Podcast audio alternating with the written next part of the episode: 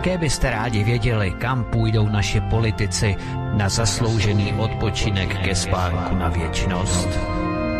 Přímo z poslanecké sněmovny, přes americkou ambasádu, až do strašnického krematoria. Pojď stoupat jak dým, až tam, kam jen ptáci mohou. Chceme je nechat sedět v poslanecké sněmovně tak dlouho, abychom jim házeli my lístky do urny, než v té urně skončí oni sami. Co takhle jim dát do rukou hrstku tabletek Viagry? Aby ukázali, že se dokáží za náš národ konečně postavit? Oh yeah! Pátek od 19 hodin přichází smršť událostí a informační nácest. Informační nácest. Každý pátek od 19 hodin šéf-redaktor z pravodejského portálu Aeronet.cz pan VK krátkým myšvy jeho atamanského vyčínku vypumpuje náš tlak na 158%. Vedoucí kolotoče. Ve společném programu na svobodném vysílači CS. CS. CS. Tak, vážení posluchači, ještě jednou a lépe. Věřím, že tentokrát už to vyjde, že, mě, že se všichni dobře slyšíme. Já jenom zkusím teda spojení Vítku a VK. Slyšíme se? Ano, prošťoukneme potrubí. Zdá se, že to ode mě funguje, tak já zároveň pozdravím. Ahoj Pavle a vážení posluchači, také vás zdravím.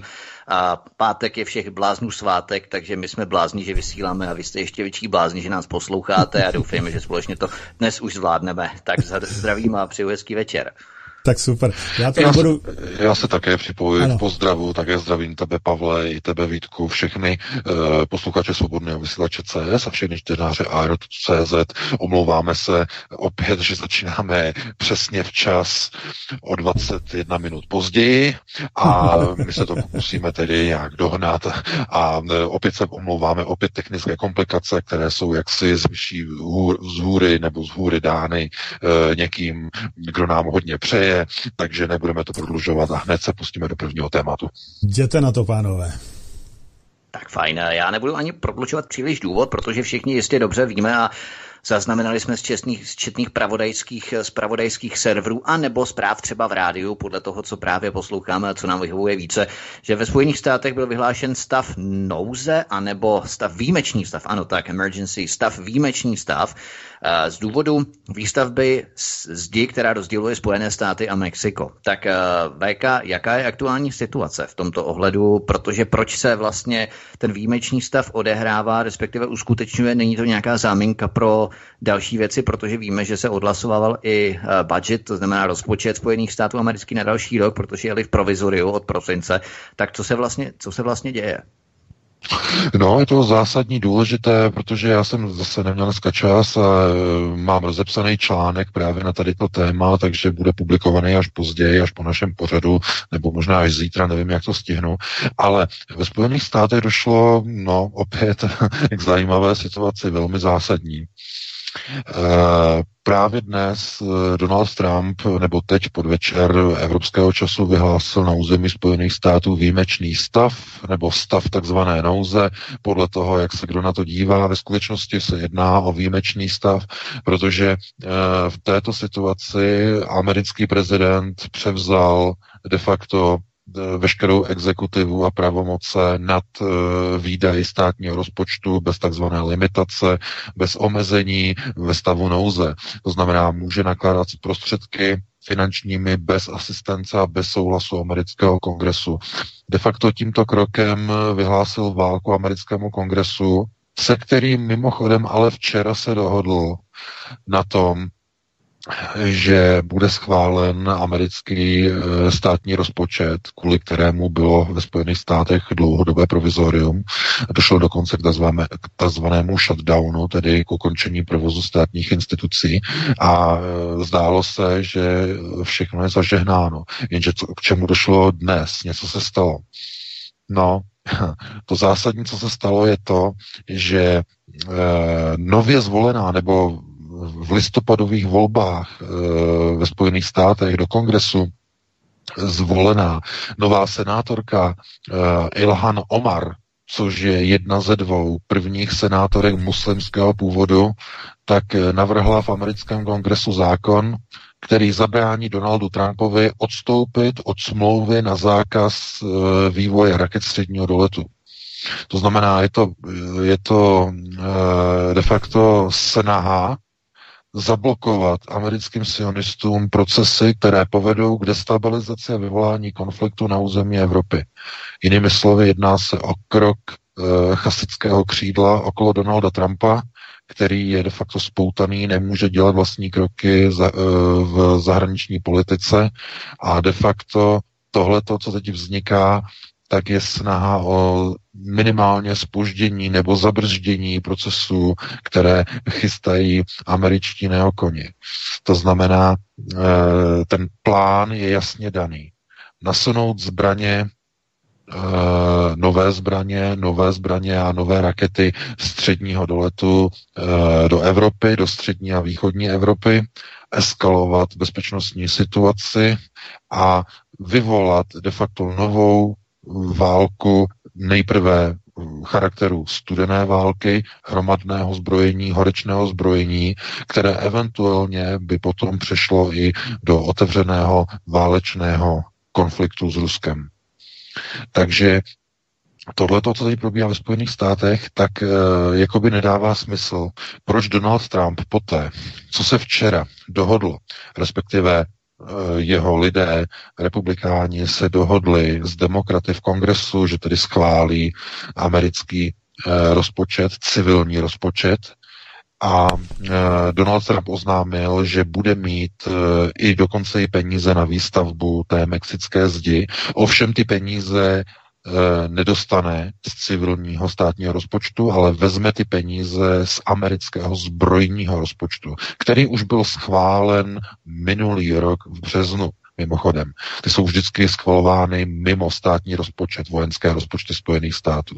Takže tam, že se najde 28 miliard amerických dolarů na výstavbu této zdi, 7 miliard by tam jako chybělo, ale mm, on to zdůvodnil tím, že to není problém, že ty zbývající peníze by se potom dofinancovaly eh, z dalšího rozpočtu příští rok. To znamená, že on by v podstatě jako měl ten svůj úkol splněný a de facto se zdálo, že včera to je vyřízené.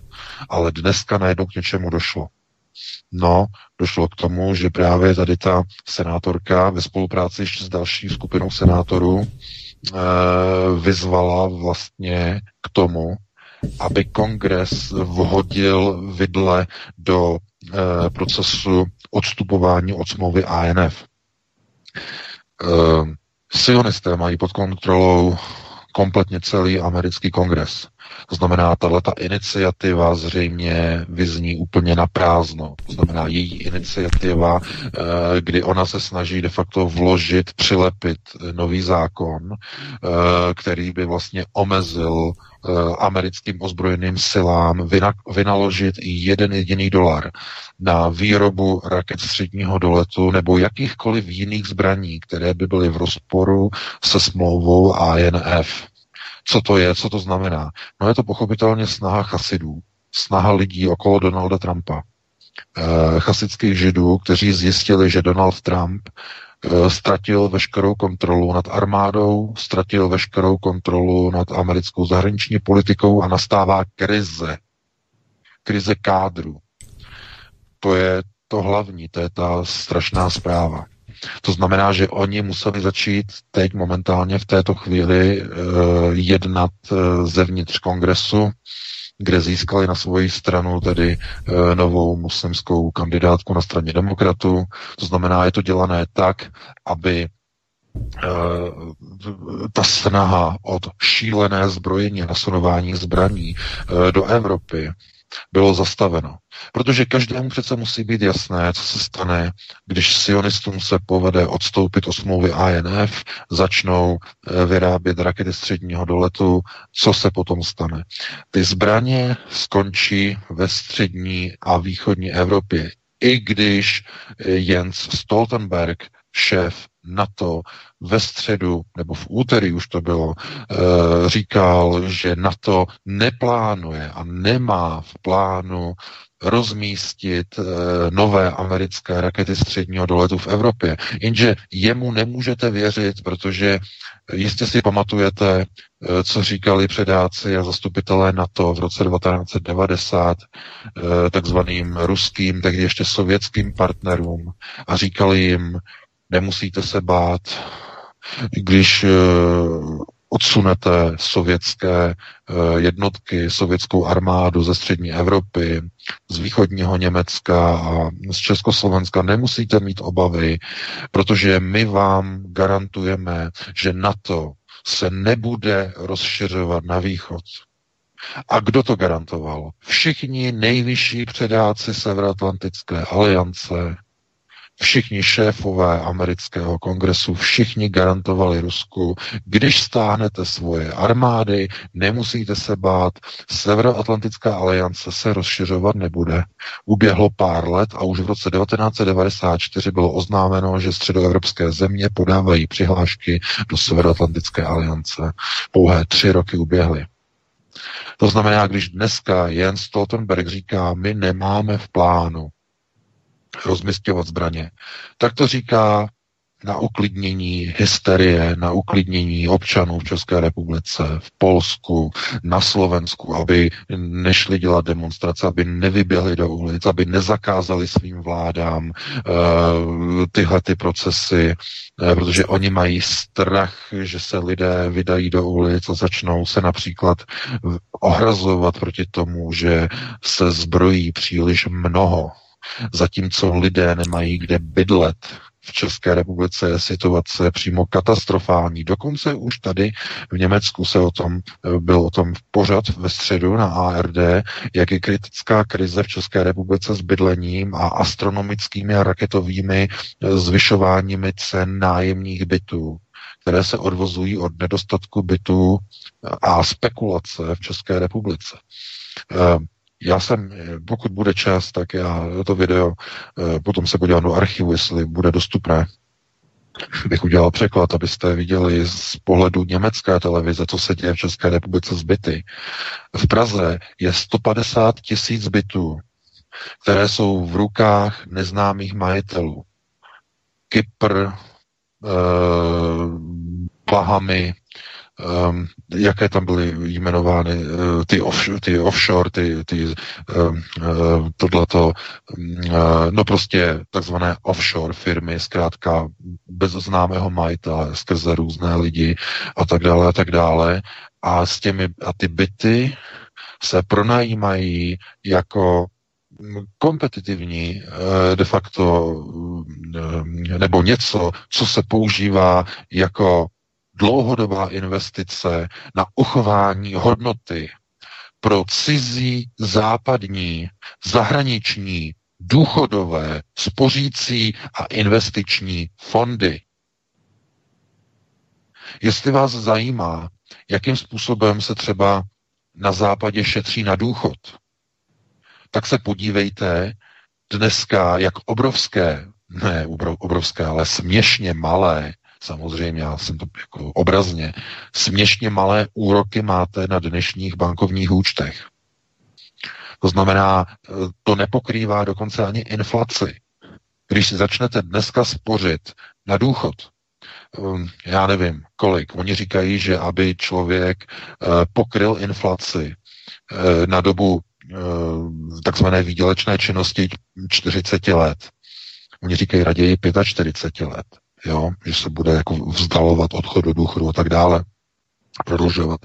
45 let, že budete pracovat, tak za 45 let, aby vám to pokrylo inflaci a ztrátu hodnoty, tak byste museli de facto každý rok si spořit okolo 12-13 tisíc korun přepočteno na české koruny. Já se zeptám, dámy a pánové, kdo z vás to má, každý, eh, a mluvíme ne o rodině, ale každého jednotlivce v rodině. To znamená, když jsou dva v rodině, mají děti, to se nepočítá ještě, ale když jsou dva e, táta a máma, tak kde oni vezmou 26 tisíc korun, aby si odkládali na důchod každý měsíc? Chápete? Takže důchodová reforma nemá řešení.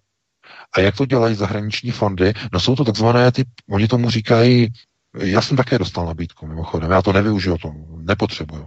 Ale lidi, co nepodnikají, tak eh, tady ty nabídky využívají a ono to není jako ani tak napůl jako legální, nebo ono to je legální, ale de facto funguje to tak, že v zemích, kde jsou vysoké ceny bytu, kde je nedostatek bytu, tak západní investiční a důchodové fondy skupují v obrovských počtech byty. A ty jsou prázdné. A de facto fungují jako úschova peněz. Ale v těch bytech nikdo nesmí bydlet. To znamená, jsou stále vedeny jako novostavby. Jsou postavené třeba 10-15 let, ale pořád je to novostavba, je to opravováno, opečováváno, ale nikdy v tom ještě nikdy nikdo nebydlel. To je nový trend, je to nový fenomén, který teď e, zaplavuje všechny východní země. Českou republiku, Polsko, Maďarsko, e, prostě všude tam, kde je nízká kupní síla obyvatelstva, tak se začíná spekulovat zbyty skrze západní investiční důchodové fondy.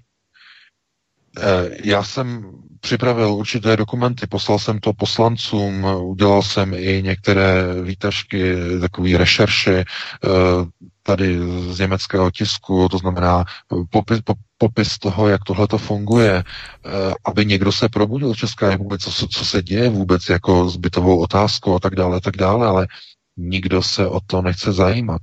No a potom já se podívám třeba a vidím, že oni mají, uh, oni někteří ti poslanci, na které jsem se obrátil, tak jsem je našel v obchodním registru jako spolumajitele realitních společností. no. Takže a potom se divíte, jako jo, je to, je to logické. Každopádně, aby jsme neodbíhali od tématu, tak eh, proces, který ve Spojených státech je nastartovaný, tak de facto vede k tomu, že eh, ve společnosti ve východních společnostech nebo mm, řekněme mezi obyvatelstvem v zemích střední a východní Evropy začíná pro, probíhat nebo se projevovat jakási apatie vůči politickým procesům. To je přesně to, co oni si přáli po celou dobu. Aby lidé byli politicky apatičtí, aby si řekli, já nepůjdu k volbám, protože to stejně nemá smysl, těm politikům nelze věřit, oni mění názory, postoje a tak dále a tak dále. Ale výsledkem je pouze to, že tato apatie je potom převedena do uh, onoho plánu a do oné koncepce, kdy najednou si uvědomíte, že vláda dané země už není vládou národní, ale že už pouze poslouchá příkazy cizích pánů, cizích vlád. To můžeme mluvit o vládě České republiky, můžeme mluvit o polské vládě, můžete se podívat, jak je to na Slovensku, jak je to v Maďarsku, jak je to v dalších zemích. A všude vidíte politiky, kteří tomuto popisu už přesně odpovídají. To znamená snaha výjít vstříc tomu, kdo je nejsilnější. Silová politika. No a to jsou američtí partneři, takzvaní američtí neokoni, kteří dělají špinavou práci v rámci takzvaného světového sionismu. Nasunování zbraní. Protože co je hlavním cílem? Hlavním cílem je ukotvení nového světového řádu, ale ten nemůže být realizován bez toho, aby byly do tohoto procesu přerozděleny nerostné a surovinové zdroje dnešního Ruska. A komu patří dnešní surovinové zdroje Ruska? Ruským občanům? Hm, vůbec ne. Jako uh, gojům v Rusku nepatří vůbec nic. Veškeré eh, zdroje, veškeré suroviny, eh, průmysl, všechno, co v Rusku se nachází, ty obrovské lesy, které tam čínské firmy těží a zůstávají po nich obrovské hektarové planiny na Sibiři, to znamená ty lesy vyváží do Číny na stojato a tak dále a tak dále, tak to všechno vlastní ruští židé, etničtí, chasidé. A když se podíváte, kdo přivedl Vladimira Putina k moci v roce 99, Lev Leviev, šéf Evropského židovského kongresu, kamarád Ronalda Lodra, šéfa Světového židovského kongresu, kým on je obklopen, no tak uvidíte stejné lidi, kteří se nacházejí okolo Donalda Trumpa. To znamená, Donald Trump měl odstavit americkou globální moc Pax Amerikána od procesu v Evropě z toho důvodu, aby chasická Rus, to znamená ruské chasické samoděržaví v Rusku, aby nebylo ohrožováno sionismem, jejich raketami a jejich pomocníky a poskoky kteří se snaží rozpoutat proti Rusku válku. Války v různých formách. Válku ekonomickou, válku mediální, válku politickou a samozřejmě v neposlední řadě i válku skutečnou. To znamená, že to není tak, a já už jsem to psal v, v jednom článku a jsme o tom mluvili nedávno, není to tak, že by uh, Spojené státy útočily proti Rusku. To tak není. Sionisté útočí proti chasickým Rusům nebo ruským chasidům. Ono je to jedno a to tež. Proti ním útočí, protože oni vlastní celé Rusko. No a Vladimir Putin je jejich kůň dosazený. Stejně jako uh, Eh, Donald Trump je dosazeným koněm chasidů ve Spojených státech. Jenže ve Spojených státech není Rusko. Tam je to jinak. Eh, Spojené státy jsou druhým centrem světového sionismu. Tedy pokud bychom to měli nějak jako sloučit dohromady do nějakého konkrétního města, tak tím hlavním městem eh, nebo tím druhým hlavním městem světového sionismu je samozřejmě New York. To je jisté. No, ale původním sídlem sionistů je Londýn. Ale právě na tady těch dvou pilířích funguje ona takzvaná transatlantická eh, moc.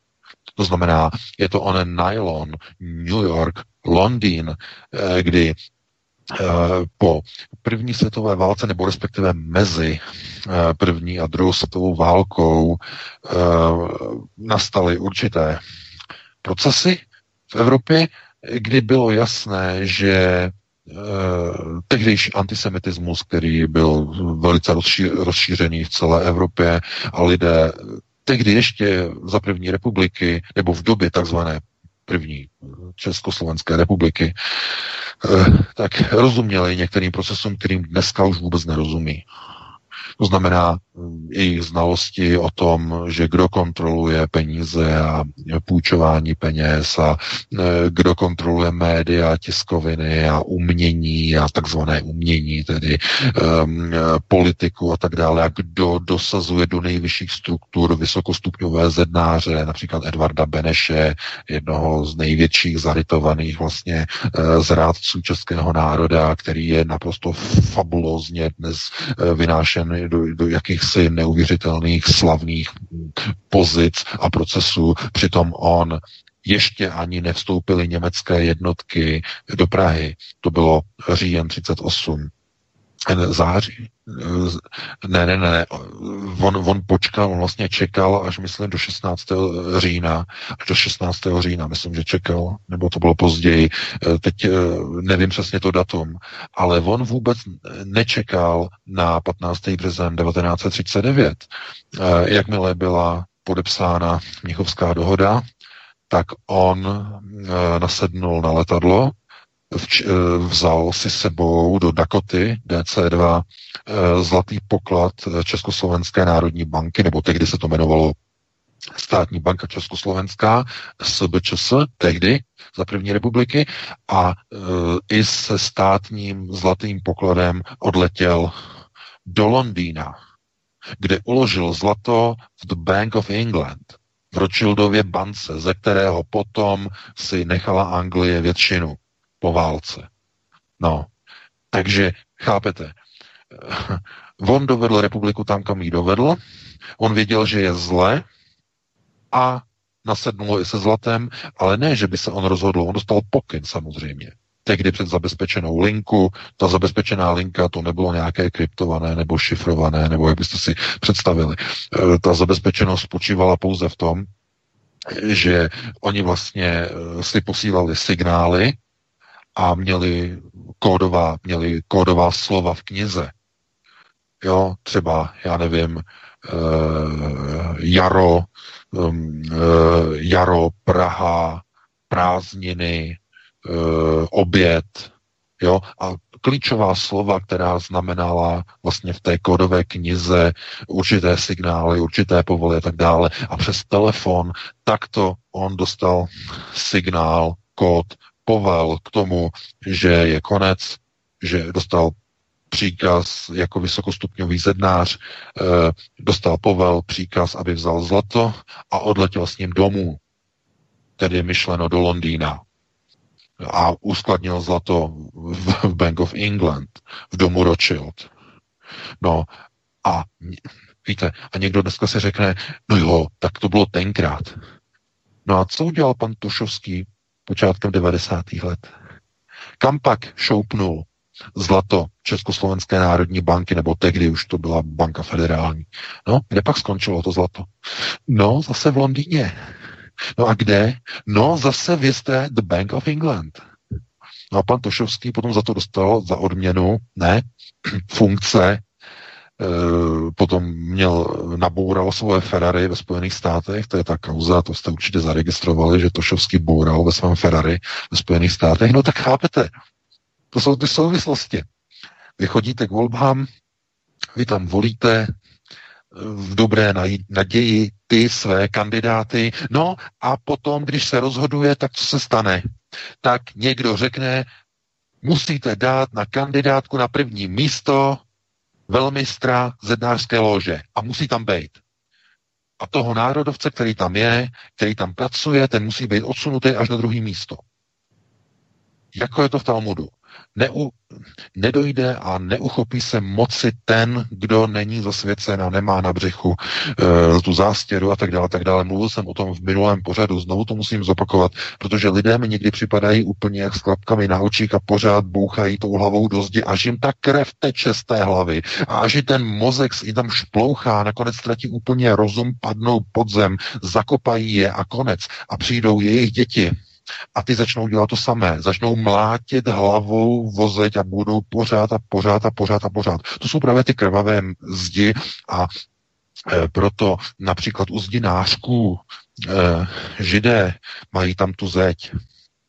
No, však je to v Talmudu.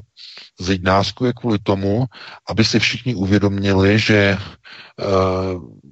procesy, které jsou, to znamená, že slovo Boží, které je dáno je vevnitř, v hlavě, v duši, v srdci. A ta zeď má ukázat, že hlavou člověk zeď neprorazí. To je symbol, to je symbolika Talmudu. To znamená, oni to vědí. Oni vědí, židé, že eh, nemůžou tyhle ty věci dělat, že nemůžou změnit procesy, když nemají ve svých vládách své lidi. Národy jednotlivých zemí se nemůžou osvobodit, když o procesech v té zemi, když ve vládách těch zemí, když v prezidentských úřadech těch zemí sedí lidé, kteří neprosazují národní zájmy, ale jsou pod svatavou a jsou zasvěcení zednáři. V různých ložích, ať už je to Alpina, Humanitas, Ordo Pragensis, Ordo Lumensis, um, nebo, nebo jiné lože, ty slavné lože, které jsou v Evropě, které jsem právě jmenoval, um, to je jedno, ve které oni se nacházejí. Uh, nebo lože Germanika, samozřejmě to je jedna jako z, nej, z největších a frankfurtská lože a tak dále a tak dále, to bychom mohli tady vyjmenovávat od zhora dolů.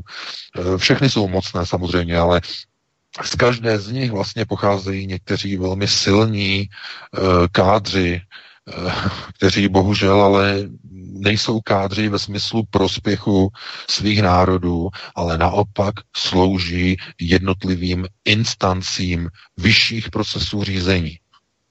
To znamená, to nejsou pro národní zájmy. No a Donald Trump ztratil důvěru chasidů, ne tím, že by zradil, to ne, ale byl odstaven sionisty ve Spojených státech. Byl zcela odstaven.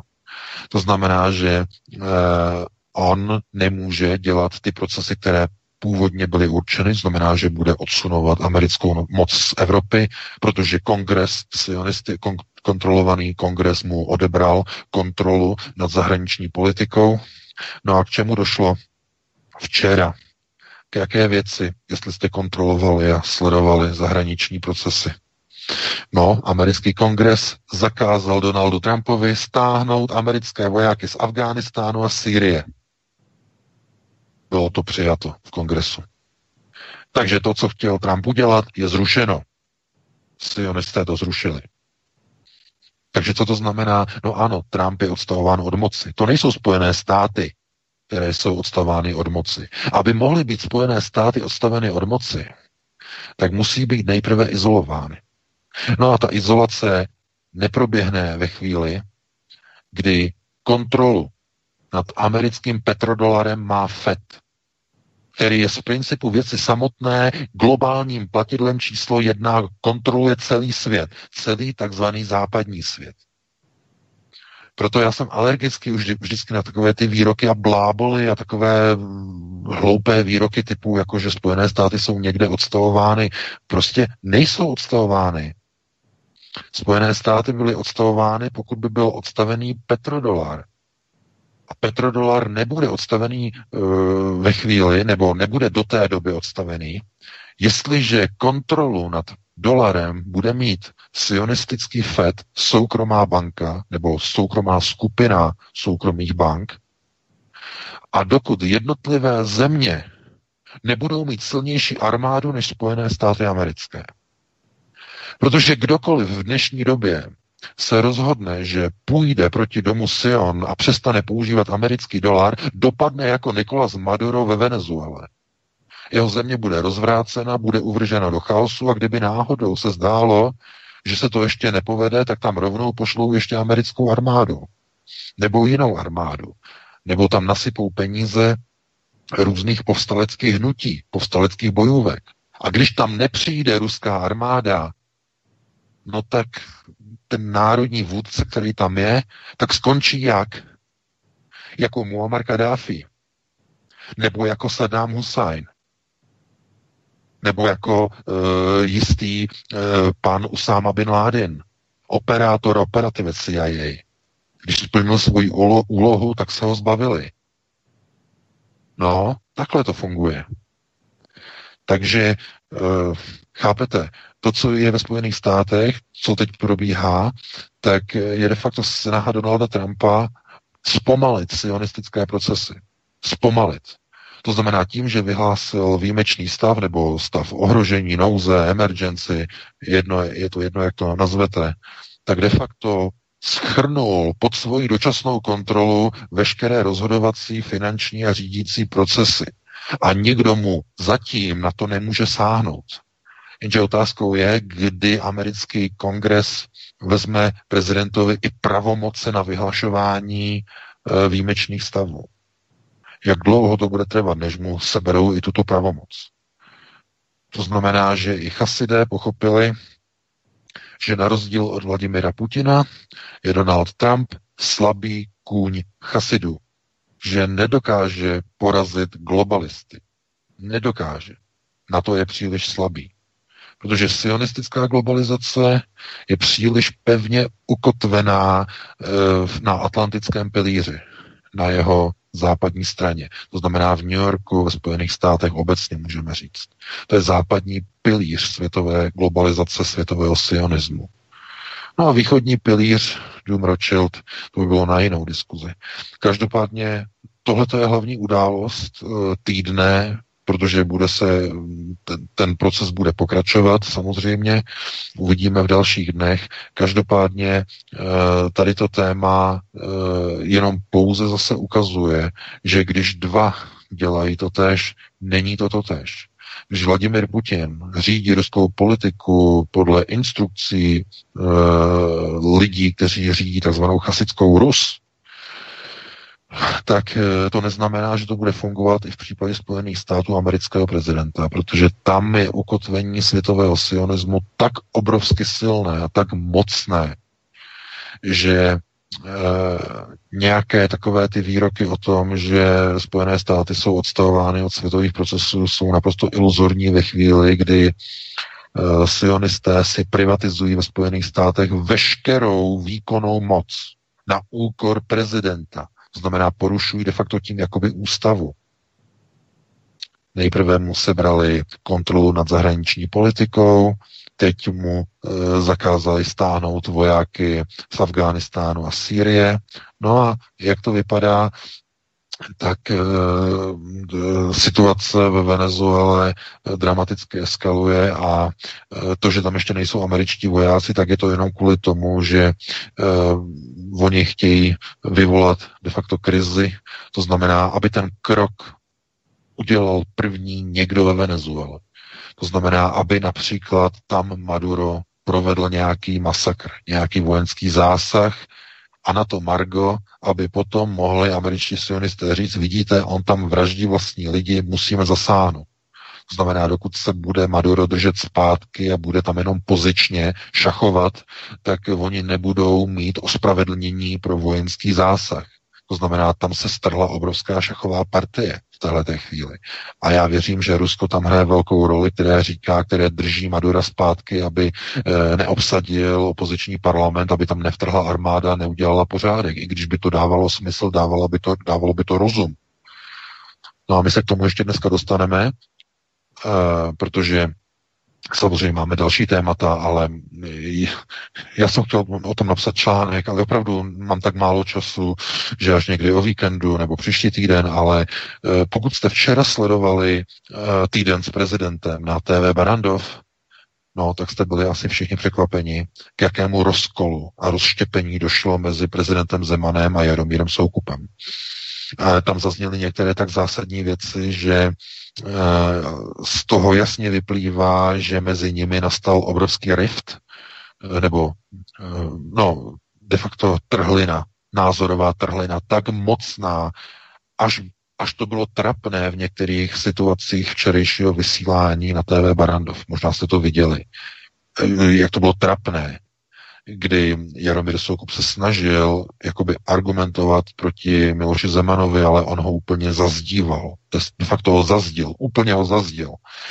No a to jenom potvrzuje de facto to, co jsme, o čem jsme tady hovořili minulý týden, že e, tím, že odstavili Miloše Zemana, protože mu zablokovali komunikační linku do Moskvy a další věci, o tom budeme mluvit třeba v příští hodině, to máme nějaké velmi výživné informace z okolí Pražského hradu, eh, tak eh, to nese svoje první ovoce. Velmi rychle.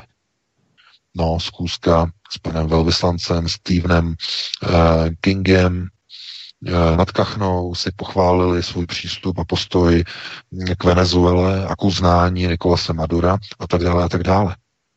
Ale nemůžete se tomu divit, protože eh, ve chvíli, kdy rozhodují takzvané zednářské zástěry a Miloš Zeman jako vysokostupňový zednář na 31. stupni zasvěcení, eh, tak on, víte, nemůžete eh, jít proti lidem, kteří vás přivedli do lože Alpina a potom, a potom jako se stavět proti ním. Nemůžete. A tam jsou, tam jsou velmi významní podnikatelé z 90. let v této loži. Mimochodem. Všichni ti velcí privatizátoři různých fondů a tak dále jsou v Alpině.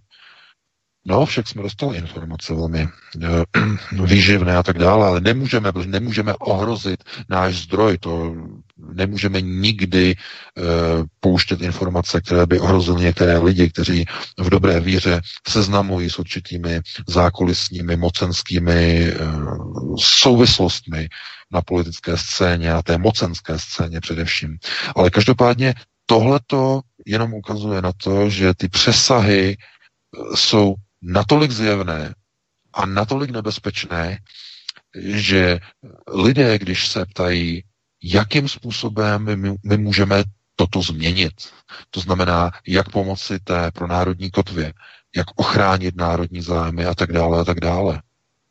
Tak já na to vždycky říkám, uh, vy především se musíte snažit o to, aby vaše děti vám jednoho dne nezakroutili krkem.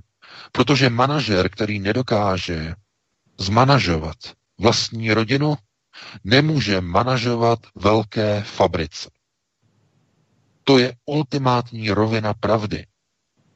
To znamená, vy nemůžete se snažit o to, aby někde se vytvářely nějaké, nějaké internacionální spolky Slovanů, nějaké internacionální souručenství tím, že když se spojíme s někým, budeme silnější. Ne, vůbec ne. Protože procesy řízení, ty dlouhodobé, vycházejí ze zdola. To znamená z prvního kruhu, z rodiny. A když nezvládnete vlastní děti, když je povedete špatným směrem, tak vám jednoho dne zakroutí krkem. A proč? No protože jim to někdo řekne, že tak je to správné. Že důchodci by přece už neměli žít tak dlouho, jako jsou různí ti, ti, soy boys a uh, různé ty feministky a tak dále a tak dále, uh, různé ty diskuze, co vidíte třeba na diskuzích na mainstreamových médiích v České republice. Eh, jsem si zrovna přečetl teď eh, před dvěma dny diskuzi o tom, eh, že nějaký člověk v České republice věl na dálnici v protisměru a že byl příliš starý, že mu bylo 83 let a způsobil nehodu na dálnici. Je to, je to mainstreamová zpráva z tohoto týdne na českých médiích, tak si to můžete najít. A Eh, když se podívám tam dolů do té diskuze, tak tam lidé prostě píšou, eh, evidentně mladí lidé, kdokoliv je starší nad 70 let by neměl mít řidičský průkaz, měl by chodit pěšky a tak dále a tak dále. Jo, to znamená taková ta fašizace v té mládeži vůči vlastním lidem, vlastní rodině. Oni také budou jednoho dne staří. A ti lidé potřebují to auto. A proč? Zeptal se ten mladý člověk. K čemu potřebuje starý dědek auto? Takhle se tam ptal jeden. No, víte, ten starý člověk třeba nemá peníze na to, aby, aby bydlel v předražených nájmech nebo bytech e, v Praze. Takže se musí odstěhovat na nějakou vesnici. No a e, protože už není komunismus, no tak na tu vesnici už nejezdí autobus třikrát denně. On tam nejezdí totiž ani jednou denně. On tam jezdí jednou za týden s podporou e, krajského nebo s podporou kraje. Jednou za týden. Kolik je těch vesnic? V České republice tam jezdí autobus jenom jednou týdně, nebo nejezdí vůbec, protože místní obce na to nemají peníze. Jak se ten starý člověk dostane na, na, na nákup? No potřebuje to auto. Chápete? To jsou základní, primární věci, které ovšem ti mladí lidé neví. Proč? No, protože nežijou v rodině, nemají vztah k rodině, k vlastním eh, starším lidem nebo k vlastním rodičům, kteří jsou staří už, nebo ze stárnou jednoho dne. Nemají k ním vůbec žádný vztah. To znamená fašizace mládeže vůči vlastní rodině. No jaký je to proces? No ten vnitřní, destrukční, a to probíhá na všech prioritách, tyto procesy. To není jenom vzdělávací, světonázorová a tak dále. To je v médiích. To je, to je všude, zkrátka. Takže eh, je to s obrovským přesahem. Eh, já jsem tady tím tématem zabil celou půl hodinu nebo tři, čtvrtě hodinu od té doby, co se nám podařilo se spojit, napojit. Takže já bych tady to téma ukončil, Vítku, předal bych ti slovo. Eh, dali bychom si jednu, jednu krátkou písničku, já se potřebuji do sebe něco hodit, eh, nějaké, nějaký jídlo a za pět minut bychom se vrátili.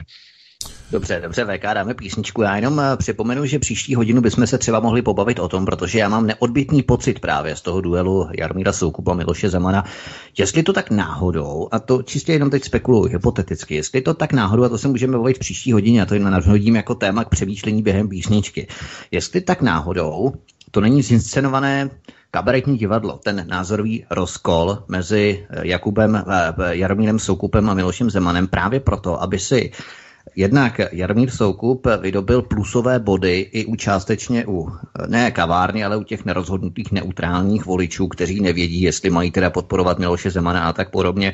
Zeman v podstatě ukázal barvy, odhalil barvy, odkryl karty v rámci Venezuely. To znamená, že Jaromír Soukup na to Margo, a to byl, měli třeba předem dohodnuté, na to Margo za, zahrál eh, ten názorový rozpor s tím, že teď Jaromír Soukup, až bude kandidovat do politiky, nikoli do eurovoleb, ale třeba bude si uh, nějakým způsobem uh, nabírat voliče, nabírat, přebírat elektorát, ať od SPD, ať od hlavně těch neutrálů, nerozhodnutých voličů, tak uh, bude mít dobrou výchozí pozici právě v tom, že je takzvaně lidový, zastává názor, který si lidé mysleli, že donedávna zastával Miloš Zeman a tím způsobem eh, Jaromír Soukup bude přebírat eh, velký elektorát právě v rámci i třeba prezidentských voleb v roce, 19, v roce 2023 jo, a tak dále. Jestli to opravdu není zinscenované všechno habaďůra hrané, protože všichni víme, jak to probíhá, ty procesy v zákulisí, to ani my nevíme, všichni se plácají po ramenou a na, eh, na televizi, na kamerách jsou na sebe jako psy, štěkají po sobě a tak dále, div si nevědou do vlasů a fyzicky se neinzultují, nenapadnou, tak jestli to není něco podobného tady, ale to je tak téma k zamýšlení, k přemýšlení během píšničky, kterou bychom si právě teď zahráli. Pavle, co myslíš? Ano, můžeme to tam šoupnout. Tak jednu jenom tam mandát čtyřminutovou. Jednu, jednu. Já jsem tady právě mluvil tak dlouho, abych to trošku nabral ten čas, aby VK mohl jíst ještě během toho už. Dobře, já jsem tam mohl dát klidně dvě. Dobře, dám jednu, dám to s videem, ruskou, krásnou protiválečnou písničku. Tak, eh, ještě moment. Jo, vážení posluchači, ano, jsou tady trošku zmatky, neboť se mi tady sesypal jeden programek, ale to je v pohodě. Já věřím, že už se normálně teď slyšíme, trochu ty písničky tam šly dvě do sebe, ale dobrý. Eh, to všechno se napraví, stejně se to bude muset vystřihnout do archivu, takže vůbec nic se neděje. Takže já opět vítám ve vysílání pana VK a Vítka a můžeme pokračovat. Zatím asi jenom, i když ono už to video, ono už to video jede taky, takže můžeme pokračovat vlastně i, i s videem. Ten, kdo se dívá na video a neběží momentálně, tak už by se mělo jít. Tak prosím, jste ve vysílání, můžete jet. Fajn, díky Pavle. Já jenom navážu právě VK, ty jsi minulou hodinu řešil ohledně otázky ohledně bytů, ohledně realitních eh, kanceláří, ohledně eh, zahraničních finančních fondů, respektive penzijních eh, fondů a tak dále, firm, které masivně skupují byty v České republice. Tak teď, jak se blíží eurovolby, tak se domnívám, že to jsou docela podstatné informace, protože v tomto týdnu jsme zaznamenali zprávu v médiích, že Michaela Šojdrová zase začala její neutuchající a nekonečný evergreen v rámci syrských sirotků, kdy donesla zase, dotáhla do České republiky zase jakýsi seznam eh, dětí, domělých sirotků z Řecka, z nějakých uprchlických táborů a tak dále. Tak to je docela důležitá věc, protože bychom to mohli spojit eh, s jejím synem Janem Šojtrem, který je předsedou představenstva společnosti Evropská kreditní SE, to je takzvaná Evropská společnost, na konci SE, tak je to kreditní společnost, Evropská, eh, ta Evropská společnost.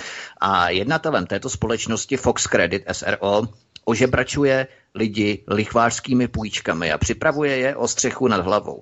Eh, je skutečně s podívem, kde tak mladý člověk vzal tak značný kapitál, například 3 miliony korun vklad v 25 letech do této společnosti, eh, Evropská kreditní SE. No a získal kontakty na lidi, kteří mu s jeho rozsáhlým a kvetoucím biznesem pomáhají. Podle nepotvrzených informací totiž právě europoslankyně Michaela Šojdrová mu profinancovala vznik jeho společnosti a poskytla to nejdůležitější peníze a kontakty. No a hlavně, ať se synovi daří. No a tak synáček podnikal, až se to celé nějak zvrtlo. A 15 prosince 2016 převedl Jan Šojdr firmu Evropská kreditní SE na jistého Dumitru Morosan, což je jakýsi Rumun, což je podle mého názoru nějaký bílý kuň z východu a dál své podvody, jak si provozoval pod firmou Fox Credit, která se zabývá zprostředkováním úvěrů a pronájmem nemovitostí.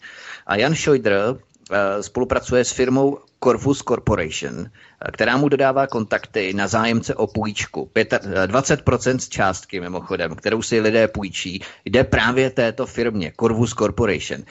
Takže lidé nedostanou tu plnou částku, kterou si půjčí, ale 80% z ní a 20% jde právě té firmě. No a potom další háček, když si půjčíte od Jana Šojdra, tak to spočívá v tom ten háček, že musíte dodat výpisy z bankovních registrů, pracovní smlouvy nebo soupis pohledávek a tak dále. Prostě takové úplně dokumenty, které s tím absolutně nesouvisí. A pokud včas nedodáme ty dokumenty, no tak Jan Šojdr si účtuje pokutu ve výš výši půjčené částky, tedy té, která je uvedená v té smlouvě. No a náš dluh se může klidně navýšit o trojnásobek původní částky, kterou jsme si od něj půjčili. Takže to je jedna věc, když se blíží ty eurovolby, tak abychom znali tyto informace, zákulisní informace, ale co se týče těch realitek a politiků napojených právě na ty realitky, které skupují prázdné byty, ve kterých nikdo nebydlí právě v České republice, tak realitní kancelář Kodada, ano, realitní kancelář, kancelář Kodada a jejím spolumajitelem je Jan Zedník. No a Jan Zedník je bývalým asistentem europoslance Jiřího Pospíšila.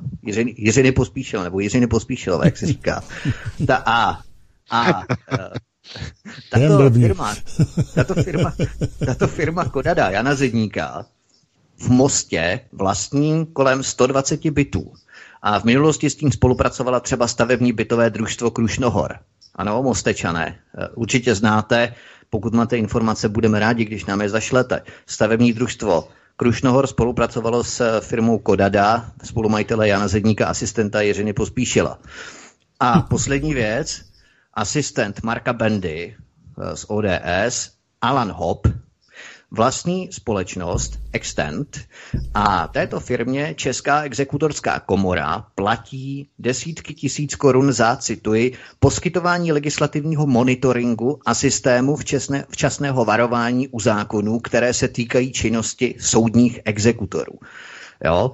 A mimochodem ten Alan Hop, mě to jméno totiž zarezonovalo, takže exekutoři prostě platí eh, asistenta poslance Marka Bendy. Informace, která probleskla médii a další poslanci z ODS mají také byty 6 bytů, 1, 6 bytů a tak dále. Tady nebudeme rozebírat zběžně dlouhé, zabíhali bychom do podrobností, ale uh, měli jsme tu firmu Ami Communications, což byla firma, která patřila do těch šesti firm, které propagovaly umístění amerického radaru v Brdech v 2007-8 a které měly stejné vlastníky. Janu Markovou, Milana Hejla a Marka Stránského. No a jednou z těchto firm byla lobistická firma Pen Solutions.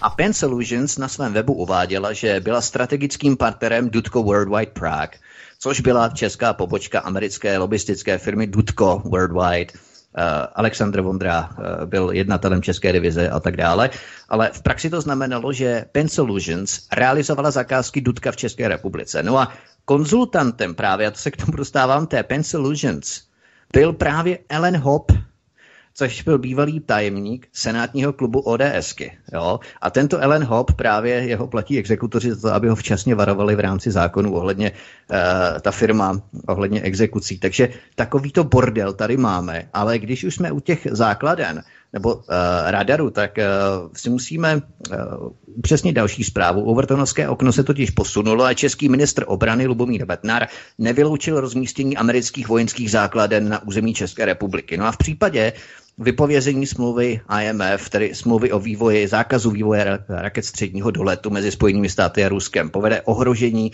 bezpečnosti České republiky. No a náměstek Ruské dumy označil americké odstoupení od smlouvy IMF za účelovou záminku pro rozmístění právě amerických základen v zemích střední a východní Evropy. Takže když eh, VK posuzujeme ty přímé důsledky takovéhoto vypovězení smlouvy o zákazu vývoje raket středního doletu, tak eh, jeden z těch důležitých aspektů náměstek Ruské dumy velmi trefně pojmenoval, že? čili záminka na rozmístění opět, protože oni vědí, že jinak by jim to neprošlo, anebo velmi těžko, tak eh, v podstatě chtějí umístit znovu základny radary v zemích střední a východní Evropy. To znamená, po deseti letech se to znovu opakuje, ta historie. No samozřejmě, protože ten plán eh, de facto počítá s tím, že eh, je třeba urychlit procesy a získat kontrolu nad ruskými nerostnými zdroji, ehm, pokud možno zadarmo. Oni chtějí zadarmo, aby to bylo úplně zadarmo v ceně jenom vytvoření pracovních míst Jo, to znamená, eh, to, to je takový ten, ten, ten opravdu jako divoký západ, e, rozdělování klejmů, jako jo, při, při osidlování eh, amerického středozápadu. Mm-hmm. takzvanými přistěhovalci z Evropy, tehdy, no, když vznikaly Spojené státy. E, tak tohle je něco podobného. Je to jako v České republice, kdy jsou zahraniční firmy, které mají takzvané státní pobídky a neodvádí žádné daně, výměnou za to, že vytvoří pracovní místa. To znamená, aby se snížila nezaměstnanost, tak e, vláda vlastně odpustí všechny daně a na 10, na 15, na 20 let a jenom za to, že tam jsou prostě ta místa nějak vytvořena. Ale to, že ta místa jak jsou placena, to už nikoho nezajímá. Nebo e, kdo tam pracuje a jak se tam pracuje, za jakých podmínek se tam pracuje. A že tam pracují lidi, kteří vůbec nemají uh, svůj pracovní vztah na smlouvu neurčitou teda na dobu neurčitou, ale vždycky jenom na nějakou dobu. A že tam dokonce ne, nejsou dokonce mnozí ani kmenovými zaměstnanci, pracují tam normálně na agenturu, jako agenturní práce. A tím vlastně ten zaměstnavatel zahraniční tlačí e, vlastně takzvanou mobilitu práce, to znamená výkon, aby lidi nefluktuovali, protože když budeš fluktuovat nebo nebudeš mít ten dostatečný výkon, my tě vyměníme. My ti nemusíme dávat výpovědní lhutu tři měsíce, protože jsi agenturní pracovník a agenturního pracovníka je možné se s ním rozloučit na minutu. Ne na hodinu, na minutu. A agentura okamžitě za něj pošle ještě ten samý den, tu samou hodinu jiného pracovníka. Takže e, Spojené státy de facto jsou oním nástrojem onoho světového sionismu, nebo můžeme říkat globalizace. E, někdy se to rozmazává, jako jestli označovat globalizaci nebo sionismus. No globalizace je nástrojem světového sionismu. Já to pořád se snažím vysvětlovat pořád nahoru a dolů a mnoho lidí to pořád nechápe a pořád v tom hledají nějaké prediktory a další bláboli. E, to je něco úplně jiného samozřejmě.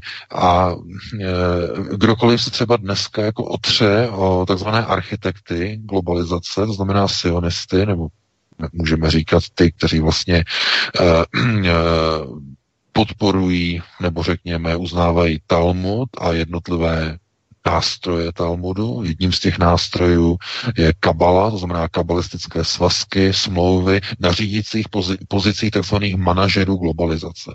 Manažer globalizace, kdo to je? To, to je jsou různé typy těchto kádrů. Prvním eh, modelem tady těch kádrů jsou tzv. destrukční kádry. Čím blbější, čím větší hajzl, čím větší zmetek, diletant, ignorant, tím lépe je kvalifikovaný na práci takzvaného manažera v roli destruktora. E, například šéf Evropské komise Jean-Claude Juncker, opilec, ožralec, ožera, to znamená nejlepší kvalifikace na rozbíjení Evropské unie. Potom máte e, například někoho, kdo třeba si otevře neziskovku a dělá takzvaný think tank a ve skutečnosti se živil jako, jako pornoherec. To znamená výborná, skvělá kvalifikace, aby kázal potom lidem o tom, jaké jsou evropské hodnoty třeba. Jo? To znamená, ti nejlepší kádři takzvaně jsou vybíráni z, toho, z té spodiny společenského spektra. Další kádry onoho světového sionismu e, jsou zase trochu jiní. Jsou v kravatách, v límečkách a rozhodují o státních rozpočtech jednotlivých cizích zemí u kterých ti manažeři ani neví, jak se tam vlastně uh, jmenuje premiér, jak se jmenuje, já nevím, ministr průmyslu, oni to vůbec neví. Oni pouze přijdou, mají eh, certifikát nebo mají průkazku IMF, Mezinárodního měnového fondu nebo Světové banky, přijdou, uh, pozvou si všechny členy vlády řeknou jim toto a toto a toto, tyto papíry podepíšete tady a tady a tady a tady a když to nepodepíšete, nepodepíšete tak my vás odstraníme. My zajistíme, abyste byli odstraněni od procesu řízení ve vaší zemi, už si neškrtnete. To je to samé, co udělali Klausovi v 97. Já jsem o tom mluvil minulý, eh, minulém pořadu. Rozvojová banka, tam oni ho odstranili z procesu. On se potom vrátil jako prezident a za pomoci, zase samozřejmě za pomoci eh, určitých struktur a kruhu. Tehdy to bylo velmi důležité samozřejmě ale uh, oni zkrátka umí tyto lidi vlastně takto úplně odstranit, když oni vlastně neposlouchají nebo přestanou poslouchat. No a potom se nemůžete divit, že jednotlivé vlády, když se na ně podíváte, tak si říkáte, oni vůbec nehájí zájmy eh, našeho národa. Proč uznali v Venezuele pučistu CIA? Proč pro boha ten prezident zešílel? No, protože když máte na 31. stupni zástěru a když v Alpině jste byli zasvěceni, no tak nemůžete, protože oni by vás podřezali. Nebo by vás nechali takzvaně odejít na rakovinu. Nebo by se postarali, že spadnete eh, z okna. Jo, vypadnete z okna nešťastnou náhodou. Eh, nebo se zadávíte třeba knedlíkem. Jo, při, tom, při té nedělní pohodě a našli by vás. Nebo dostanete najednou mrtvice a infarkt a tak dále. To znamená, nebo vyskočíte z okna, jste jako, jste jako bankéř, odmítnete udělat určité procesy, určité příkazy, převody, eh, vytunelování bank a tak dále a když to nepodepíšete, tak takzvaně spácháte sebevraždu a vyskočíte z okna.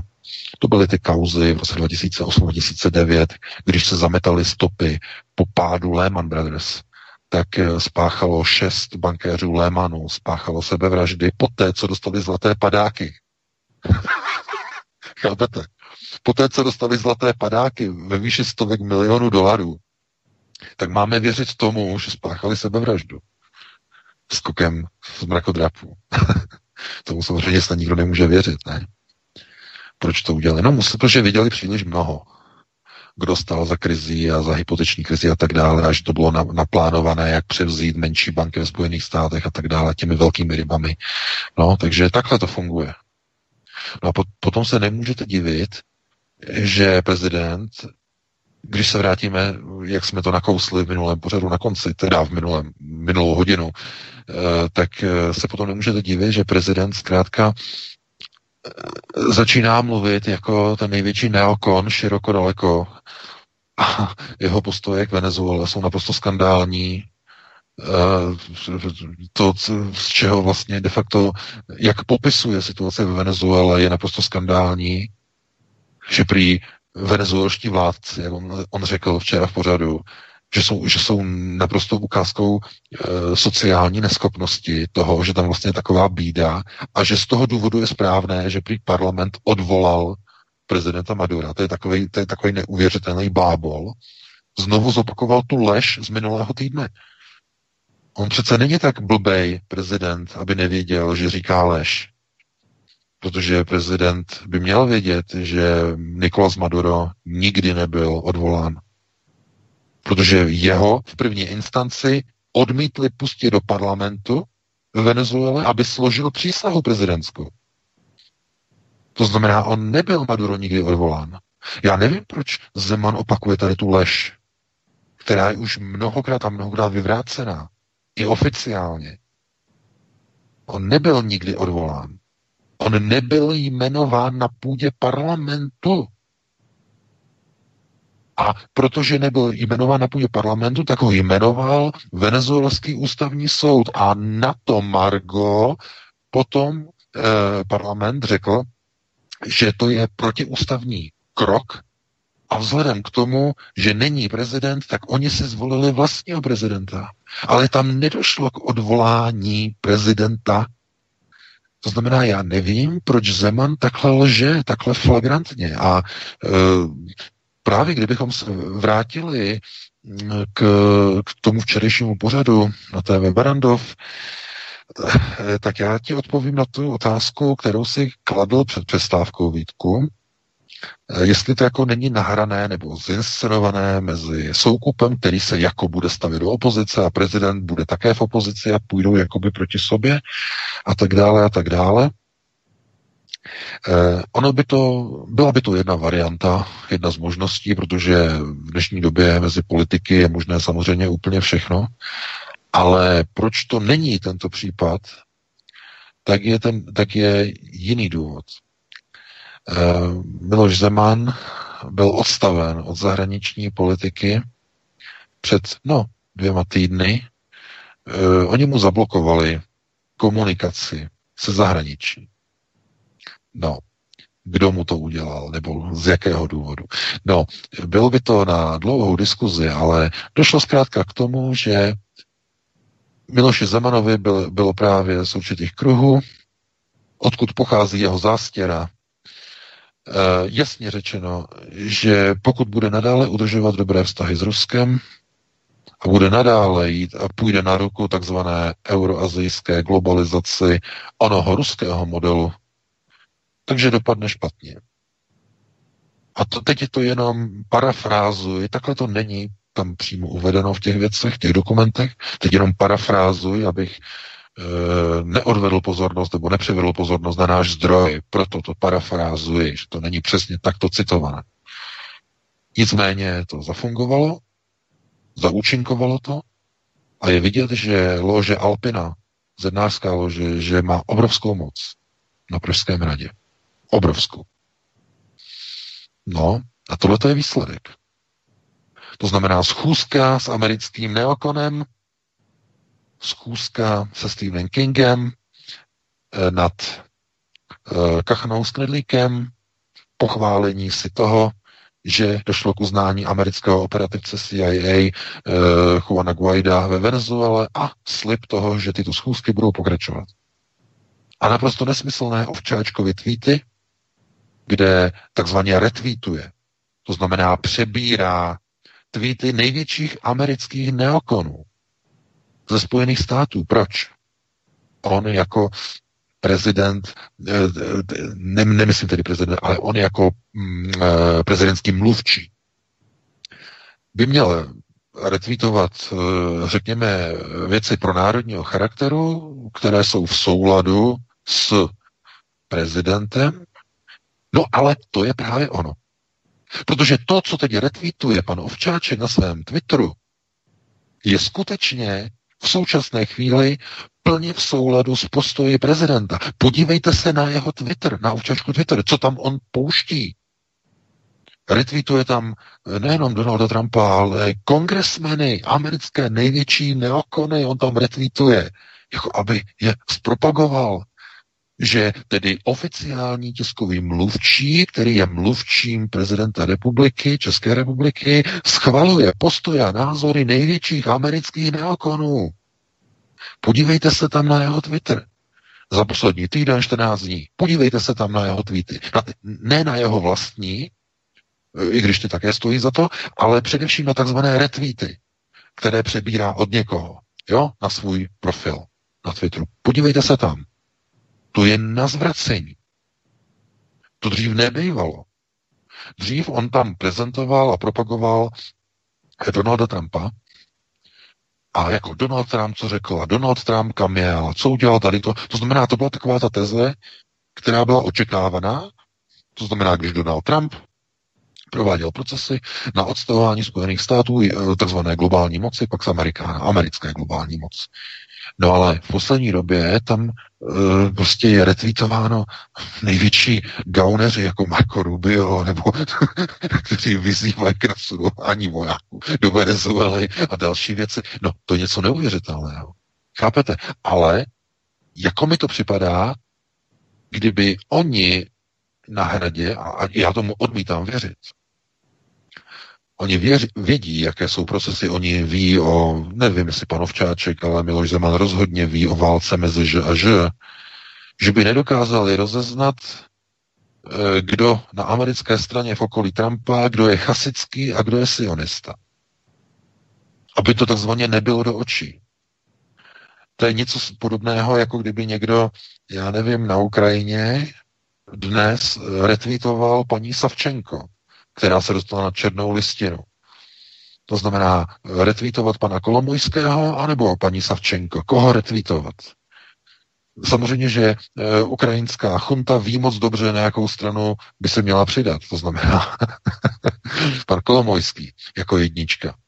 No, ale chápete, tohle to vypadá jako kdyby levá ruka nevěděla, co dělá pravá.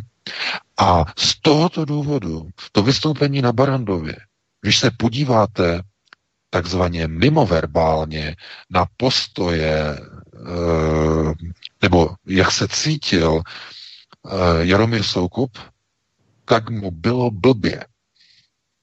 Cítil se trapně a nesvůj. A je, je tam, to je to pásmo, když on tam hovoří o té Venezuele a najednou je to useknutý a je tam to znělka, eh, ten, ten, ten, ten, ten jingle týden s prezidentem, je to radši useknutý protože tam vypadá, protože to vypadá trapně, eh, na to je anglický výraz awkward, něco trapného, jo, že, že něco trapného, něco opravdu takového divného, kdy on tam jako říká nějaké věci, on oponuje prezidentovi a potom on to vzdává. To není tak, jako, že by to bylo dohodnuté. On to, on to potom vzdává soukup. Ví, že Zeman si jede svou a už jako nebudeme o tom mluvit. Podívejte se na to. To, je, to jsou, kdyby to bylo domluvené, tak by tam byly jiné mimoverbální projevy. Nebylo by to takhle udělané. To znamená, že tam ano, tam dochází k riftu, k trhlině názorové. No a proč? No, e, jaká zazněla informace nebo dezinformace tento týden proti Soukupovi? No, že prý Číňané, že CFC odchází od, e, z jeho firmy. To znamená, že z TV Barandov odchází Číňané. No a Soukup to dementoval, že to není vůbec pravda, že to je prostě vymyšlené. No a kdo to uveřejnil zprávu? No, Deník N. Deník N, to znamená to, o čem jsme psali, bývalí redaktoři z Deníka Bakaly z ekonomie přišli do Deníku N a bývalí redaktoři České televize založili nový Deník N eh, v říjnu minulého roku a stojí zatím Bakala, stojí zatím Soros, ale oni oficiálně tam nefigurují nikde. Je to všechno tajně udělaný, aby se, já tomu říkám, že je to N, deník N, Oni říkají jako deník N ve smyslu nezávislost, ale já tomu říkám ne Bakalův deník. jo, ne Bakalův, aby to bylo jasné, jakoby takový to punktum na to, aby to bylo daný. A protože oni chtějí jako udělat a dokázat, že oni nejsou pod Bakalou. Proto došlo k odpojení těchto vybraných redaktorů z Bakalovy ekonomie, protože oni nemůžou získat větší důvěru, když je platí bývalý tunelář a bývalý oligarcha, který vytáhnul z horníku na Ostravsku stovky, mil, ne milionů, 100 miliard, údajně 100 miliard korun za celou tu éru vytáhnul. No, takže eh, těžko potom si získat nějaký renomé nebo nějaký respekt, eh, když oni taky vydávají respekt jako, jako časopis, název, ale eh, co bych jako chtěl říct, že ehm, v této chvíli to vypadá, jako kdyby jsme se dostávali jako do nějaké situace, kdy všichni z nich, kteří vlastně Tak a zdá se, že jsme vypadli. Pavle, slyšíme ale, se? My jo, ale VK skutečně ne. Halo? Jo, no, už, uh, teď už tady se... Slyšíme ale, se? Vypadl si před chviličkou, malou chviličkou, takže můžeš pokračovat, VK. Ano. Aha, tak... Takže mě slyšíte, nás... že jestli se slyšíme... Uh, halo? Už ano. Ano, my tě slyšíme. My tě slyšíme. No, dobře, dobře. No, no, no, já jsem tady slyšel právě vlastně nějakou zase zpětnou vazbu, jako kdyby někdo mluvil jako dvakrát, ale uh, někdo tam jako od vás, jo.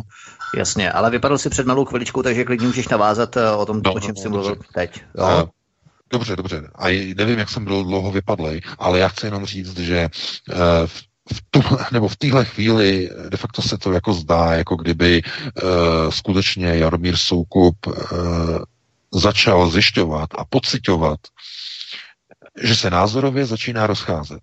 No a Číňani, eh, co oni odchází, neodchází a tak dále a tak dále, co se děje, vlastně co, jako, co, to, co to znamená. Ono to má velkou souvislost s tím, co nastalo včera. Eh, Národní úřad pro kybernetickou a informační bezpečnost, NUKIP, zaslal Huawei oficiální odpověď na jejich ultimátum, které zaslali minulý týden Nukibu, kde chce vlastně čínská strana vědět, z jakého důvodu e, tato státní organizace bezpečnostní tvrdí o výrobcích Huawei, že jsou nebezpečné. No a je z toho skandál. Protože ty informace, které my jsme dostali od našeho zdroje, tak ukazují, že Huawei de facto je neuvěřitelně zhrozená z toho, co oni dostali vlastně v podobě dopisu, odpovědi, kde je uvedeno, eh, že eh, oni v Nukebu nemají naprosto důvod cokoliv měnit, že oni mají své nálezy, ale odmítli sdělit a informovat, jaké ty nálezy jsou. To znamená, že to je utajené a že to, že to Huawei nezdělí. Ale mají dostatek důkazů a nemají důvod na tom nic změnit. No a co to znamená? No to znamená arbitráž. Ten druhý skripal. No hotový, no samozřejmě, ale pozor, ale kdo to bude platit? No český daňový poplatník. A proč se k tomu podepíšou ti nahoře? Ehm, vláda a tak dále. Proč oni tomu nechají volný průchod? No, protože oni nejsou, ehm, to už není vláda vlastního národa. Oni teď dělají práci mm, podle toho, jak jsem mluvil o těch manažérech globalizace. To znamená, to, co oni řeknou, oni přijedou s tím kufrem, oni to dají na ten stůl a oni řeknou, a tady to musíš udělat. A když to neudělají, tak ho odstraní. V této chvíli, uh, víte, uh, systém globalizace je velmi jednoduchý. Spočívá v tom, že globalizované struktury mají neomezený přístup k penězům. A těmito penězi dokážou si koupit úplně každého, i lidské svědomí. Oni kontrolují světovou rezervní měnu číslo jedna. A jejich největším dlužníkem, mluvím o nosatém Fedu, o sionistech, jejich největším dlužníkem jsou Spojené státy americké, největší ozbrojená velmoc na světě.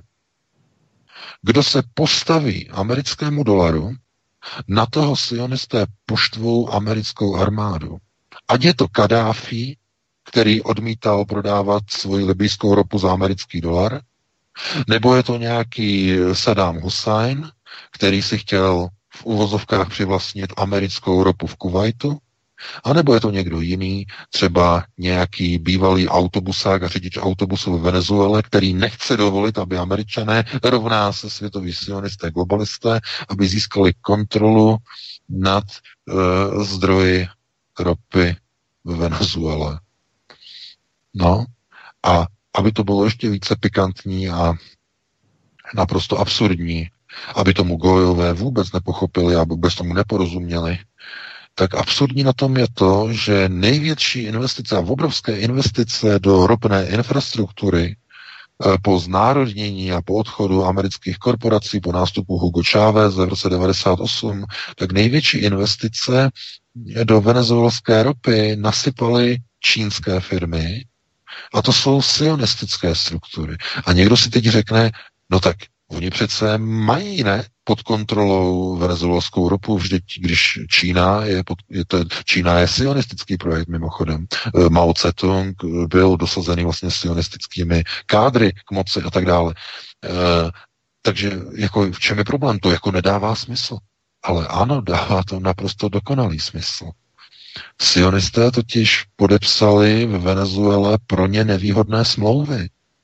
Oni musí to, tu ropu, kterou tam e, čerpají, oni musí e, danit. Oni musí z ní odvádět podíl venezuelské vládě. No, je to, Číňané tam odvádějí 22% z vytěžené ropy, z objemu, to znamená z výtěžku. No a to je moc. Oni tu ropu chtějí zadarmo. Za to, že ji budou čerpat úplně zadarmo a že vytvoří třeba pracovní místa ve Venezuele. No ale na to nechce Venezuela přistoupit. Takže i přesto, že tam sionisté mají skrze Čínu své investice, tak je pro ně lepší vyvolat válku v Venezuele a dostat se k té ropě úplně zadarmo. Protože je obrovský rozdíl těžit ropu a odvádět 22%, anebo těžit ropu úplně zadarmo. To je jako, to se nezlobte, to je obrovský rozdíl pro sionistické struktury. No a někdo si potom řekne, no pro boha, ale to potom, co jsou ty lidi zač, to jsou tak nenažraný, ti sionisté. to je otázka úplně špatná, úplně chybná. Oni mají svoji vyvolenost. Oni jsou vyvolený národ, kterým patří všechno na této zemi. Všechno na jejím povrchu, v podzemí, všechno je jejich, protože oni Bohem byli určeni jako správci planety, jako progos. Oni. A e, však jsem to nakousnul v té mojí první knize a v té druhé také bude e, něco další, ještě další informace, ale e, znovu, e, představte si, že považujete nějaký majetek za svůj a teď někdo po vás chce, abyste z toho odváděli 22%. Jak byste se na to dívali? No to byste byli pěkně vzteklí. No a jenže rozdíl je v tom, že normální člověk je zvyklý za věci platit. Sionisté jsou zvyklí si tu věc vzít. A když ji nedostanou, rozpoutají válku. No proč myslíte, že oni tady válčí, tamhle válčí, tady e, rozvrátí Libii, tamhle rozvrátí Irák, tady rozvrátí Sýrii, tamhle zase Venezuelu. No proč to dělají? No, aby se dostali ke zdrojům zadarmo. Protože jaká vláda tam potom dos, dosedne a dostoupí? No loutková vláda. A kdo tam potom jde těžit tu ropu do té dnešní Libie? Kdo je největším těžařem ropy v dnešní takzvaně už pokadáfiovské, eh, pokadáfiovské Libii? Kdo je tam největším těžařem? No čínské ropné společnosti. Proč tam nejsou americké? Zeptá se naivní uh, Frikulín. Proč? No, protože jsem to říkal minulé. Americká armáda je pouze nástrojem pro špinavou práci na šesté prioritě. Odstranit původní pro národní vládu, zavraždit, podříznout krk Kadáfimu, diktátorovi nebo prezidentovi, nebo ho odstavit a dosadit tam vlastního prezidenta, jim je to jedno, jaké jsou prostředky, ale jakmile to američané udělají, tak jsou, řekne se jim, děkujeme pěkně, odejděte, oni odejdou, ale zdroje okamžitě privatizují cizí společnosti. Globalistické bychom řekli, kdybychom byli naivní, ale jsou to sionistické. Proto v Iráku znovu můžeme se přesunout z Libie do Iráku, tam je to to samé. Kdo tam teď kontraktuje těžbu ropy a kdo tam má největší kontrakty? teď v Iráku, teď v této chvíli. Kdo tam je nej, na, na, na, takzvaně na Holportu první? No, jsou to francouzské společnosti, jsou to čínské společnosti, jsou to britské Rothschildovy společnosti a americké tam skoro vůbec ani nenajdete. a američané to ani neví. Běžní gojové, kteří se dívají na americké televizi, vždycky sednou s tím popcornem a dívají se, tak to vůbec ani neví. No, a to je tragédie amerického národa, že se stala údernou pěstí pro uh, světové sionistické procesy. No a hlavně, co musíme my na alternativě se zasadit, aby stejným úderným nástrojem se nestala ani Česká republika. Protože to, co proběhlo včera, to znamená vyhlášení obchodní války Číně skrze NUKIP, de facto staví Českou republiku do roli nebo do role, eh, kterou nemůže zvládnout. Protože nemůžete jít do uh, války proti Číně. A někdo by teď řekl, uh, protože ono je to logické, říci, když ti sionisté vlastně kontrolují Čínu a když zároveň ovládají americkou ozbrojenou moc, to znamená Pentagon a takzvanou moc Pax Americana, která kontroluje teď střední Evropu, Českou republiku, zahrani- celou kompletně zahraniční politiku České republiky, ale i Polska, do značné míry Maďarska a dalších zemí, jako je Rumunsko, Bulharsko, tak eh, z jakého důvodu se usilují američané, kteří jsou řízeni vlastně sionistickými strukturami, proč se snaží, snaží skrze Českou republiku jít proti Číně. No, však jsem o tom mluvil před chvílí, před několika desítkami minut. Hlavním cílem je vytvořit konfliktní stav, konflikt. Buď vytvořit válku ekonomickou, mediální, politickou a nebo skutečnou. To jsou hlavní procesy globalizace, vytvoření krize v jedné z těchto čtyřech oblastí. Protože když je vytvořená ekonomická krize, kdo přebírá systémy řízení ve světě? Nadnárodní banky, kontrolované sionisty. Když je mediální krize, to znamená uh, neustálá propaganda proti Rusku a tak dále, a tak dále. Kdo kontroluje média? Sionisté, jejich jednotlivé rody, Velká trojka, AP, AFP, Reuters, všechna média, všechna televize v rukách sionistů. Když je politická krize, kdo řídí procesy? No, v politické krizi jsou to vždycky takzvané strany, politické strany. No a kdo se v nich nachází v těch řídících stranách a v těch projektech a těch subjektech? No jsou tam zase dosazení lidé, kteří jsou členy zednářských loží. No a kdo je kontroluje? no sionistické struktury, takzvaný kabalistický stolec. No a když je vojenská krize, to znamená ten čtvrtý model, válečná krize, no tak kdo kontroluje armády? Kdo kontroluje americkou armádu? No, američtí sionisté. Kdo kontroluje izraelskou armádu? No, Izraelci jako národ ne. Uh, izraelská armáda je pod kontrolou sionistů. Něco jiného jsou tajné služby. Tajné služby Izraele kontrolují chasidé.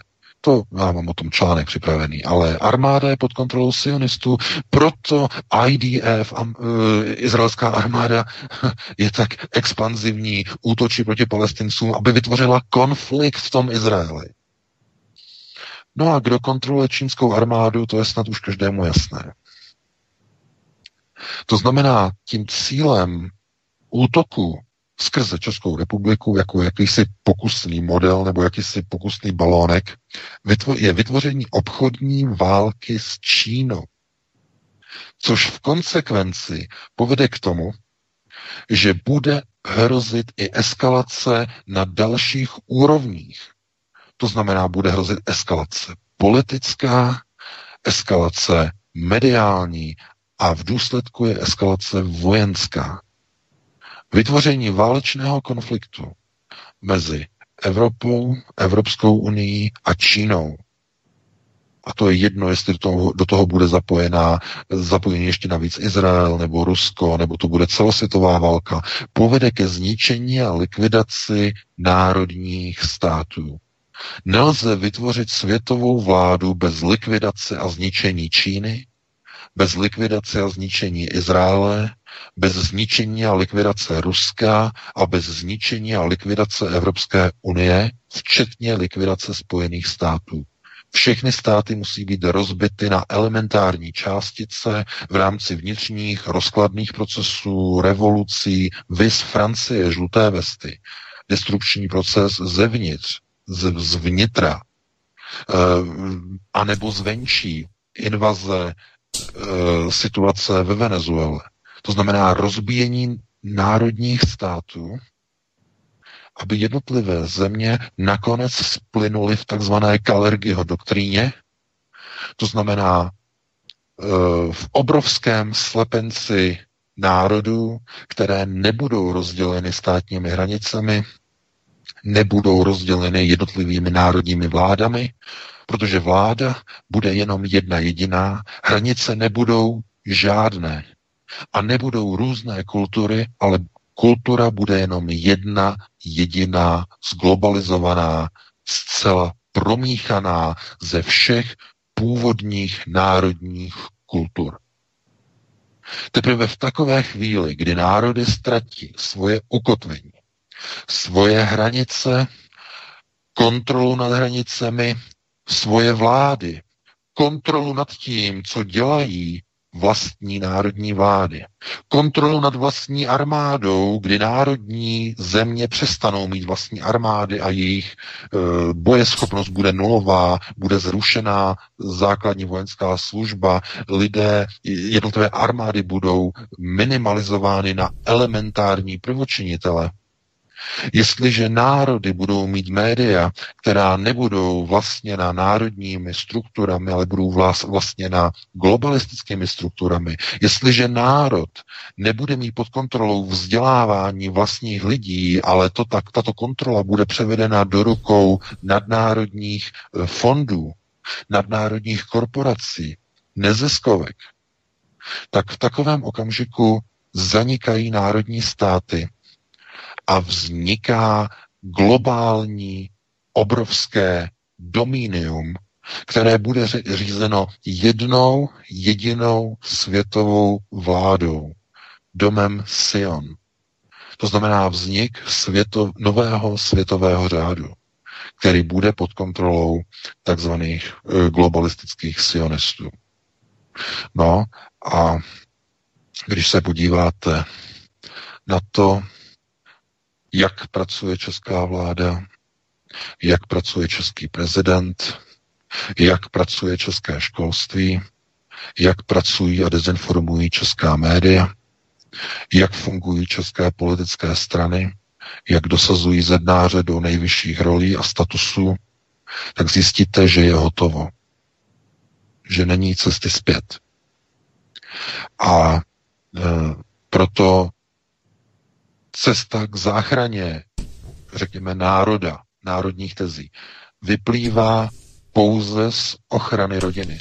Jestliže nedokážete si ochránit vlastní rodinu a nedokážete si ji zmanažovat jako manažer, nedokážete manažovat ani fabriku, nedokážete už vůbec manažovat politické procesy a vůbec ne manažovat národ.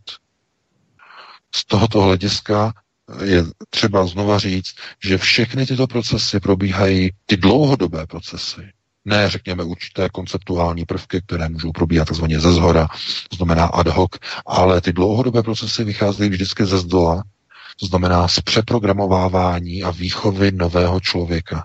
A může to být evropský člověk, může to být kosmopolitní člověk, může to být globalizovaný člověk, ale vy nad tím nebudete mít kontrolu. Protože tyto nové člověky, tyto nové lidi bude vytvářet globalizace. To znamená, těmto procesům vy musíte eh, klást odpor na úrovni své vlastní rodiny. Tam je ten začátek.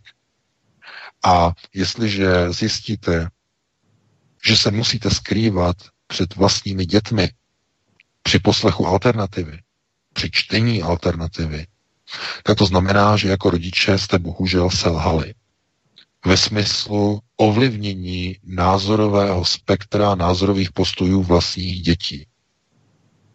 A nikdo vám to nemůže mít za zlé, protože ten tlak na výchovu nových lidí, nových člověků je extrémní, enormní a mnoho lidí nedokáže zpracovat vlastní děti, vlastní potomky ve, chvíli a v okamžiku, kdy vy máte tyto informace, o kterých my tady mluvíme na rádiu a píšeme o nich na Aeronetu a tak dále, tak dále, eh, tak máte určitou přípravu.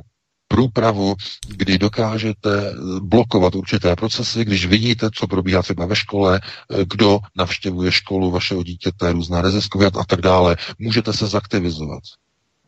To znamená, můžete si zjistit, eh, co je tam za ředitele, jako, jakou má profilaci, odkud pochází, jakou má historii eh, a podle toho si vybrat školu. Eh, já vím, že je to problematické, že lidé nechtějí si dělat tady, ten, tady ty rešerše a zjišťovat si informace, jako dělají novináři a tak dále, a tak dále. Nicméně eh, divili byste se, kolik lidí dává své děti na školu, o které neví naprosto vůbec nic. S výjimkou dvakrát do roka, když jdou na rodičovské schůzky. Neznají jména učitelů, neznají jména ředitelů, zástupců ředitele, neznají pedagogický sbor podle jmen, neznají vůbec nic. A jak chcete zachránit národ, když nevíte, kdo učí vaše vlastní děti? Takže já bych to tímto ukončil. Máme 21 hodin. Eh, Vítku, eh, já ti předám slovo. Vím, že jsme nezvládli více témat. Eh, uvidíme, jak to bude během telefonických dotazů, jestli třeba ještě probereme něco dalšího, ale já bych ti teď předal slovo. Určitě VK přesně tak. Já doufám, že se na některá témata, na která se dnešní prvních, eh, ne dvou hodinách, ale řekněme jedné hodině 40 minutách nedostalo. Ale já bych jenom navázal možná koncem právě této hodiny na to, jakým způsobem jsou všichni ti politici koupení. A nejedná se pouze o české politiky, politiky ale i hlavně o zahraniční politiky. To se musí neustále opakovat. My jsme tady o tom nesčetněkrát mluvili, ale je nutné ty případy dokumentovat na konkrétních příkladech. A my jsme právě tady o tom třeba mluvili, jakým způsobem se ti lidé, přední exponovaní vysocí politici, západní politici, teď mluvím, ale i čeští politici, napakují právě na nějakém válečném konfliktu. Jo. To přesně dokumentuje, jakým způsobem oni přemýšlí. Oni nepřemýšlí o míru, ale oni přemýšlí, jakým způsobem vyprovokovat válku. Vys právě ten článek ohledně Miroslava Lajčáka a jeho manželky, který byl uveřejněný na slovenském časopise Madama Eva. Ale třeba my jsme právě o tom mluvili Nikola Sarkozy například a jeho bývalý náčelník štábu, vojenského štábu, Claude Guant, jsou vyšetřovaní, protože tajně přijali nejméně 50 milionů eur od Muamara Kadáfího z Libie na volební kampaň v roce 2007. A Kadáfi eh, totiž udělal tu fatální chybu, osudovou chybu, když eh, vyprávěl svému nejstaršímu synovi Saif al-Islámovi a nějakým vyšším úředníkům eh, o té tajné platbě Sarkozymu a když se Saif prořekl, a ta informace pronikla na veřejnost, tak Sarkozy rychle nařídil útok na Libii, protože mrtví muži nemluví, že?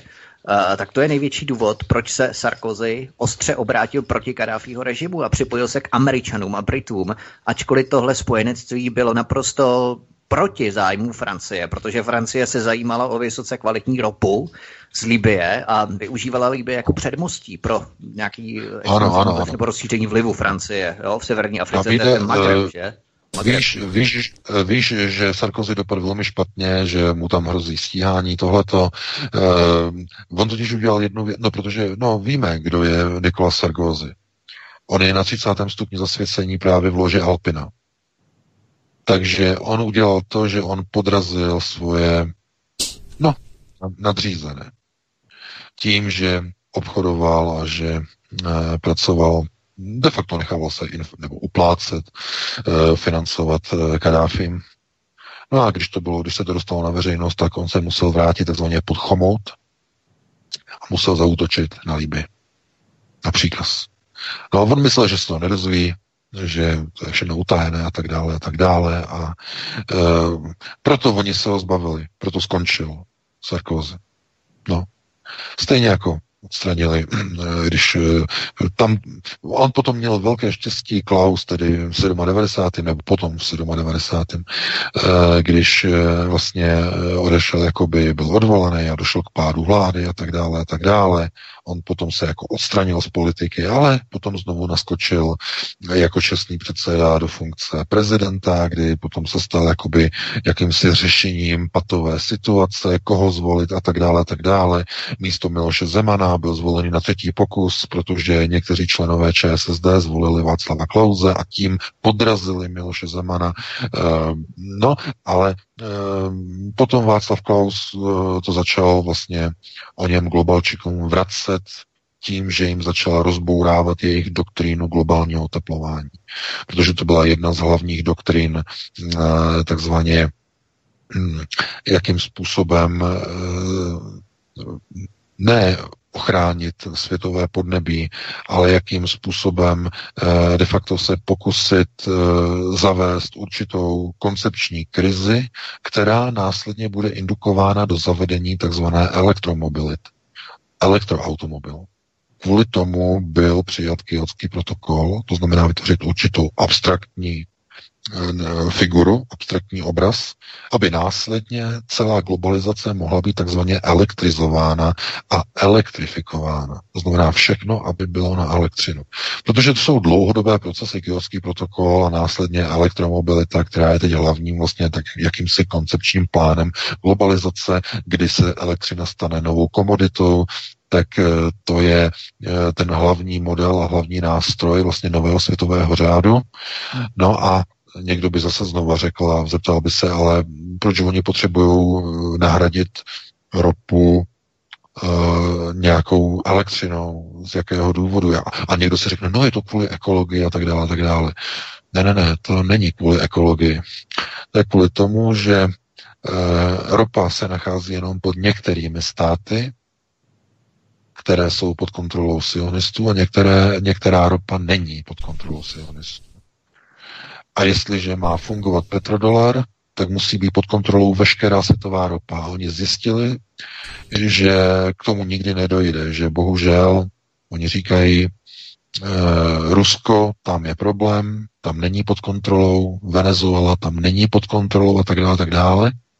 Takže se udělá jiná, jiný systém, zruší se dependence, závislost na ropě a všechno se převede na elektřinu. No a elektřina, ta už se nedá tak jednoduše někde eh, takzvaně syslit, protože elektřinu, a to je to nejkrásnější na elektřině, do dnešní doby se elektřina nedá žádným efektivním způsobem skladovat ve velkém množství. O tom už jsme několikrát mluvili, eh, protože ropu si můžete nakoupit do zásoby, do obrovských tankerů, podzemních nádrží a být tak imunní vůči všem sankcím světových nepřátel. Ale elektřina, to si nemůžete nalít do bazénu nebo do nějaké podzemní nádrže. Ne, ta je mm, tak obrovské a kapacitní baterie nikdy nevyrobíte.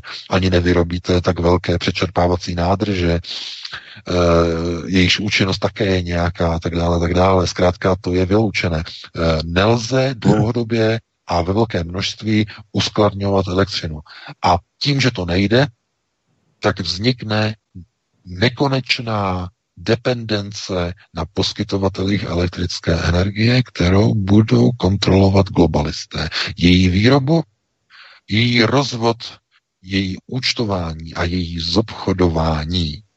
A země, které se takzvaně nepodvolí globalizaci, zůstanou bez elektřiny, bez zdrojů a hlavně, a to je důležité, i bez té ropy.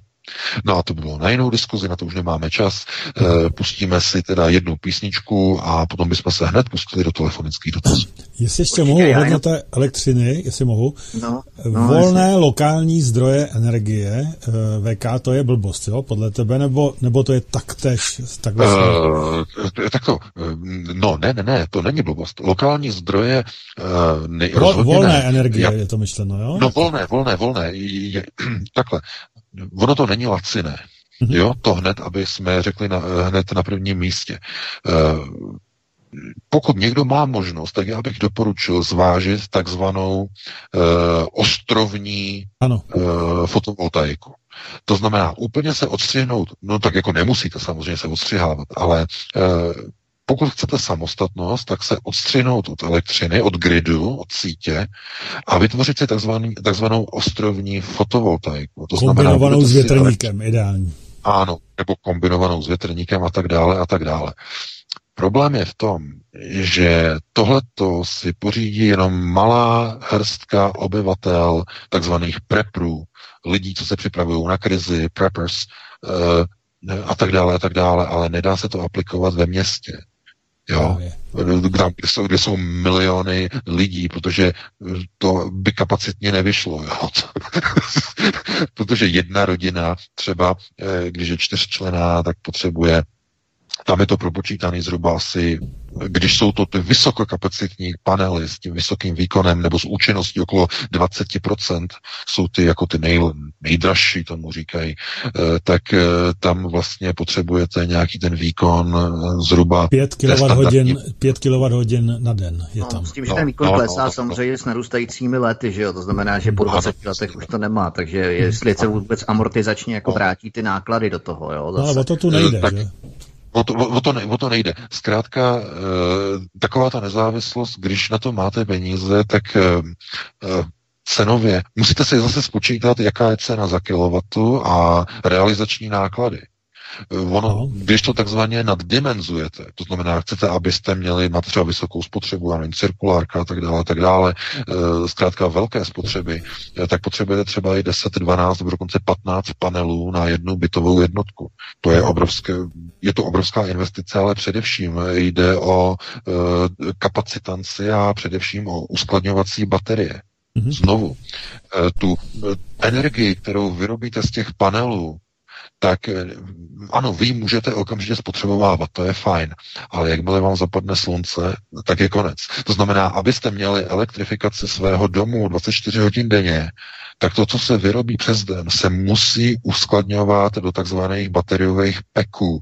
Jsou tak, takzvané takové boxy na stojanech, které jsou ve sklepě většinou uskladněné a do toho se vlastně jakoby do elektroakumulátoru uskladňuje e, nazbíraná elektřina. A potom skrze takzvaný konvertor, který mění stejnosměrné napětí na střídavé, se konverzuje eh, na, a přes transformátor se konverzuje na eh, střídavý proud 220 nebo 230 V do domácí sítě. To znamená, vám to de facto je, je to remodulace vlastně toho, co získáte z, té, z toho jednosměrného energetického příkonu z toho slunce nebo z toho světla. To je, to je důležitější říkat spíš ze světla, ne ze slunce, protože uh, tam vlastně se vyrábí v těch fotovoltaických hmm. panelech e, i e, elektřina je vlastně bez přímého slunečního záření, stačí jenom odraz světla a tak dále a tak dále. No, ale to si to, myslím, že není podstatný. To si myslím, že není podstatný. Já můžu říct jenom jeden příklad. Kdy, to podstatné, mám 21 ale, 10 už, jo. Já vím, ale to, to je opravdu důležitý. Tohle to je důležitý. Jde především o to, že eh, náklady na ty baterie, na to uskladnění, může to být 10-12 bateriových peků, jeden stojí 50 tisíc korun, jenom pro vaši představu, když potřebujete 10, to je 500 tisíc. Jo, půl milionu. Jste jenom na ba- ještě nemáte nic, ale máte jenom bateriový peky. Prostě ty nádrže, to, to, jsou, to, to, nádrže na tu to elektriku jsou, ty, jsou drahý. Tak. Jsou drahý jako čer. Takže ale ano, pokud na to máte peníze, tak je to, je to doporučené. Každopádně návratnost já jsem se díval, tady článek jsem měl v časopisu, tak návratnost je 20 let. Hmm, hmm. Ale tady, tady Za... vlastně nejde o, o návratnost, že tady jde o, o no, samostatnění na tom systému. Já jsem jenom chtěl říci, já bydlím v paneláku. Já jsem chtěl toto udělat na paneláku a to bylo propočítaný. Pro celý barák by to šlo. Kdo si myslíte, pánové, že se proti tomu postavil?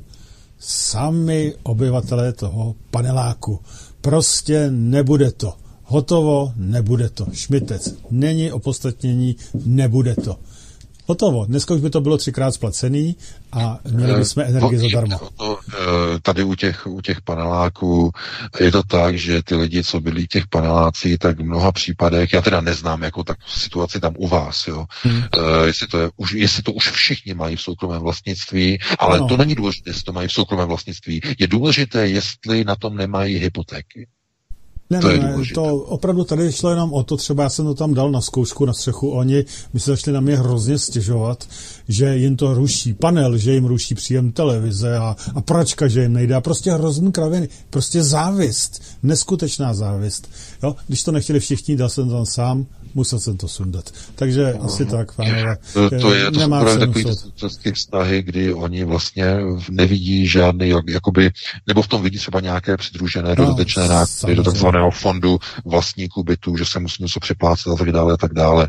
Naopak. To, to je vždycky problém. Jako tahle ta uh, ostrovní fotovoltaika nebo toto uh, se týká jenom lidí, co jsou majitelé vlastních hmm, domů. Hmm, hmm. To znamená, tam se s nikým nemusíte dohadovat, tam si to zkrátka postavíte a tam to máte. To, Nicméně samozřejmě. opravdu ty náklady jsou obrovské a návratnost je v průměru 20 let s tím, že pozor, musíte do toho započítat i výměnu panelů u těch kvalitních, u těch vysokokvalitních, tam je trvanlivost 10 let.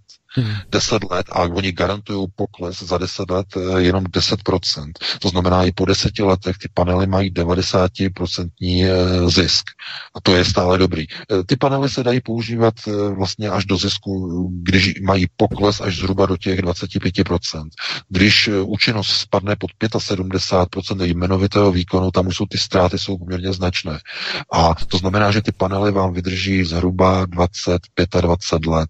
Hmm. A zdaleka zdaleka tak nevydrží zase opět ty bateriové peky a podobně. Ty takže... bateriové peky se zkrátka musí... A už, už to nechme. Třeba po sedmi, osmi letech. No, ano, už to Něco nechme. málo jde ještě na balkon dát asi, ale to není takový, tak, takové množství. jako, jako, ne, to prostě zase balkon musí být směrovaný správně na, na slunce a to není. A ne, to nemá cenu řešit prostě problémy. Lidi eh, poznají až tehdy, když opravdu nastane ta totální závislost na tom, jak tady říkal VK, a pak se budou dívat jako bázní. Tak. A nebo Blackout právě. A nebo Blackout, tak, jsme u toho. Hmm. Eh, dobře, fajn. dám písničku. Jednu písničku dám. Písničku, já jdu něco jobnout. Taky. Jednu, jednu písničku dám jenom, protože to jsme to přetáhli, jo, takže čtyřminutovou písničku zhruba, dám tam Ortela a pojedeme, pojedeme dále. Který nám nepřijel na sraz a dáme. Ano, bohužel, no. Bohužel. Prý měl poruchu auta, potom mi psal jo, omluvnou, vždycky, no. No, omluvnou SMS-ku, tak. Dobrý. Studio Plzeň. zavolejte k nám na telefonní číslo 608 12 14 19. Nebo nám zavolejte na Skype svcs vysílání.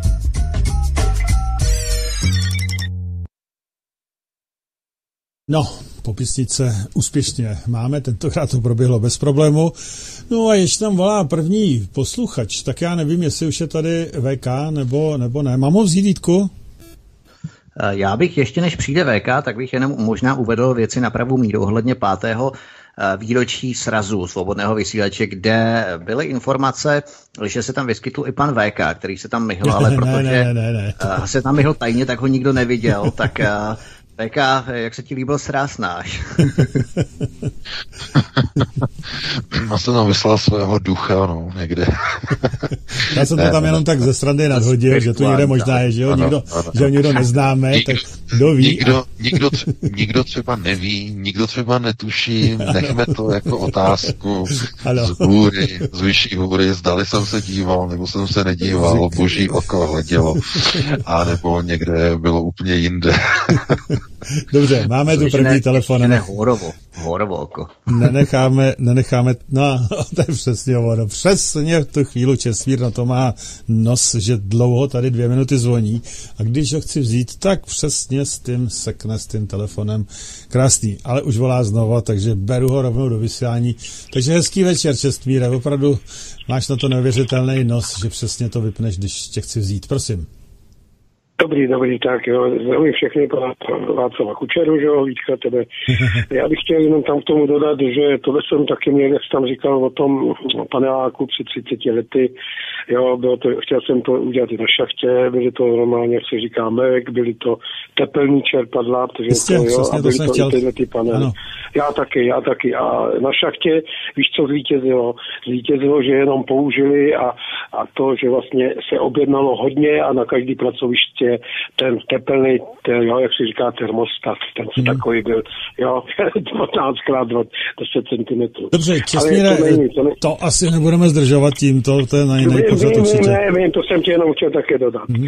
Uh, teď bych tady chtěl k tomu, jak jste tam zase mluvili o těch sirotkách, jo, paní Němcová a další, jak to tady mluví.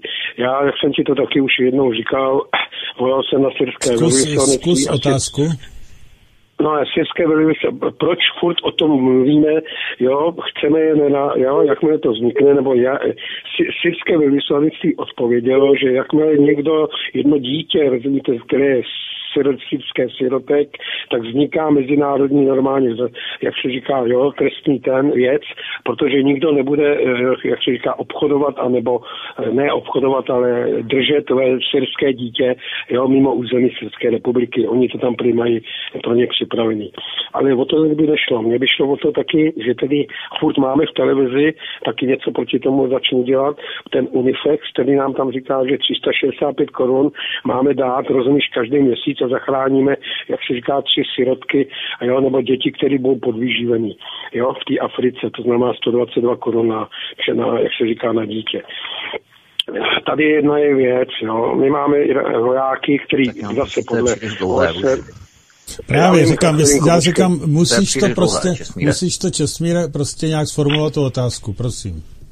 No, otázka je, jo, proč, proč, jak zarazit tadyhle to, protože jestliže my máme 10 vojáků, kterým nebudeme dávat odměny, jo, za tu jejich chrabrost, jo, mimo platů, která činí 5600 korun na den, tak u deseti vojáků to dělá, že vlastně za Dobře, ten to si umíme spočítat neměli, tak je to 14 tisíc dětí, jo, a teď si ještě vím, my zachráníme no. 14 tisíc dětí, jo, ty budou, jak se říká, až do dospělosti a pak nám přijdou tady s migrantama. No, jistě. Jo, takže co s tím, ano, no, takže Dobrý. vidíš, toto je úplná, úplná cvakotina. Díky, a na díky, nezlob se, nedá se to tady takto rozvádět. Ano, na to je interakce takovéto věci, prosím. Tak, eh, Díky, eh, tak můžeš vyká, prosím, jestli na to máš nějakou odpověď. Já budu čekat na další telefon. Uh, no, co proti tomu dělat, je otázka. já nevím, stejný, jestli... To je furt stejná, stejná záležitost jako co proti, to, co proti tomu dělat, to je... To řekl minulé hodině. Ano, ano. To, to, už jako, jako, já vám řeknu, co, co dělat. No, dostávají se k moci lidé, kteří nehájí zájmy národních států.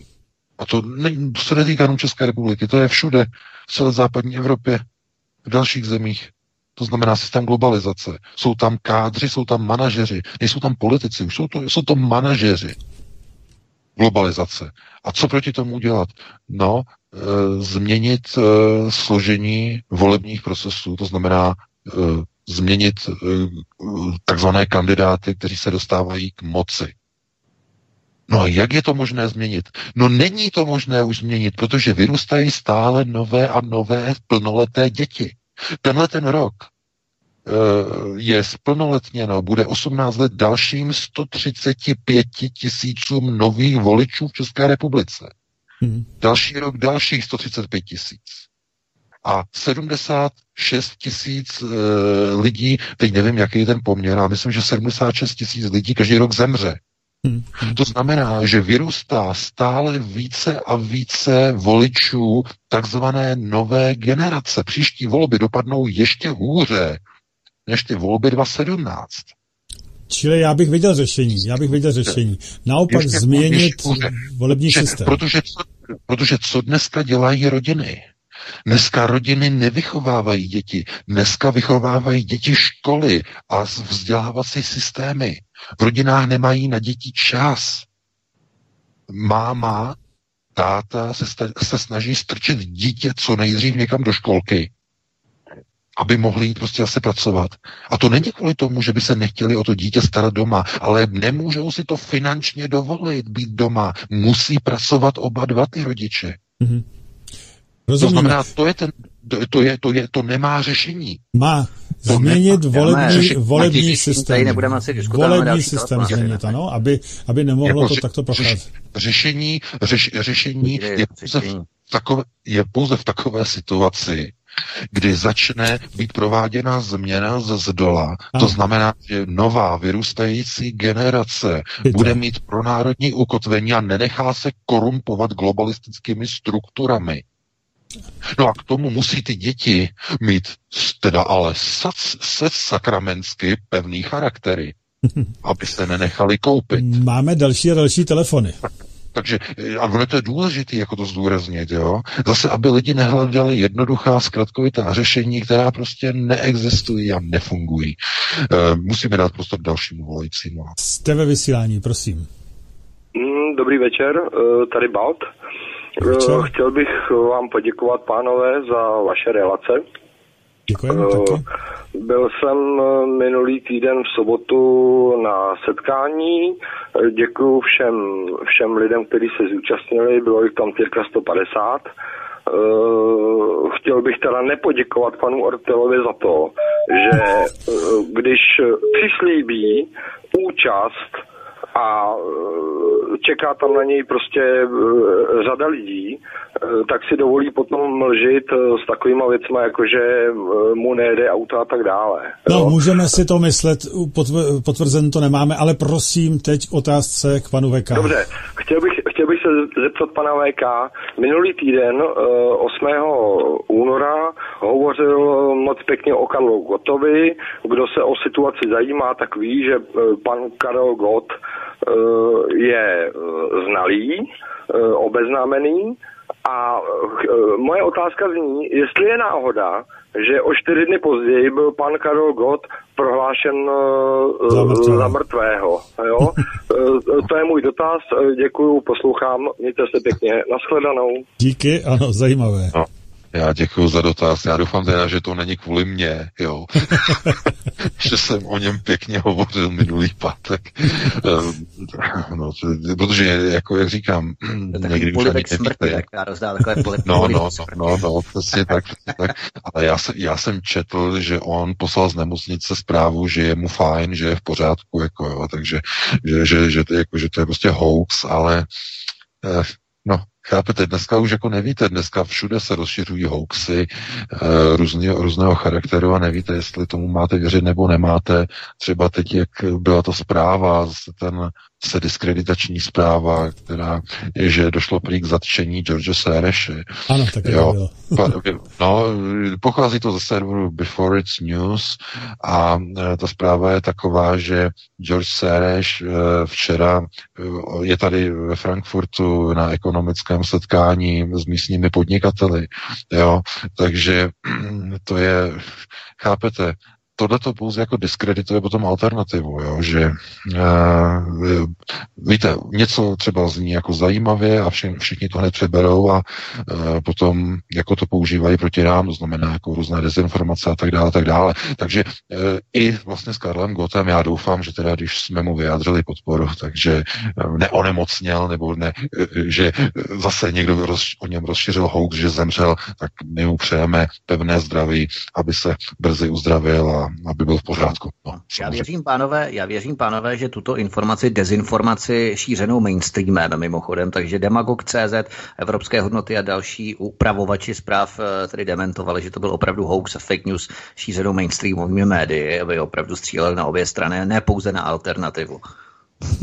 to už musí no, hodně teď. No, to, jsou, to, jsou, to jsou, eh, oni mají, oni mají zkrátka svoje cíle, jak jim zdiskreditovat alternativu na různých úrovních a mají k tomu dokonce i vlastní uh, servery, které se tváří, jako že jsou alternativní, dokonce jeden na Slovensku, nebudu mu dělat reklamu, asi víte, který to je, který také šíří, jako by se tváří, jako že alternativní a přitom pomlouvá alternativní servery v České republice a tak dále, články o Venezuele a tak dále a tak dále. Takže nebudeme, nebudeme to roz, rozebírat, pustíme. Jdeme na dalšího telefona. Takže jste ve vysílání, prosím. Eh, dobrý večer, telefonu Kamil Papežík z Brna. Já jsem chtěl, prosím, eh, teď jsem zaslechl v nějakém pořadu, nevím, eh, jestli, ehm, že prý běží v tajné služby, teda, že rozjeli nějakou vyloženě přímo zacílenou akci, která by měla rozbít alternativní nebo národovecké strany před volbami do, Evropské, do Evropského parlamentu. Tak pane Veka, jestli jste o tom něco také zaslechli, jestli o tom máte nějaké informace, prosím. Děkuji, budu poslouchat. Taky děkujeme, skle. No, za dotaz. Já vás, já vás zdravím, pane papežíku. Uh, jsem rád, že jste v pořádku, že ještě žijete, uh, protože uh, to je, jak říkám, otázka velmi zajímavá, velmi důležitá, dů, já bych řekl velmi podstatná, nicméně má velkou souvislost s těmi procesy, které probíhají na Pražském hradě. A ten rozkol, který je mezi Jaromírem Soukupem a Milošem Zemanem, je jenom z jedním jakoby z důsledků tohoto procesu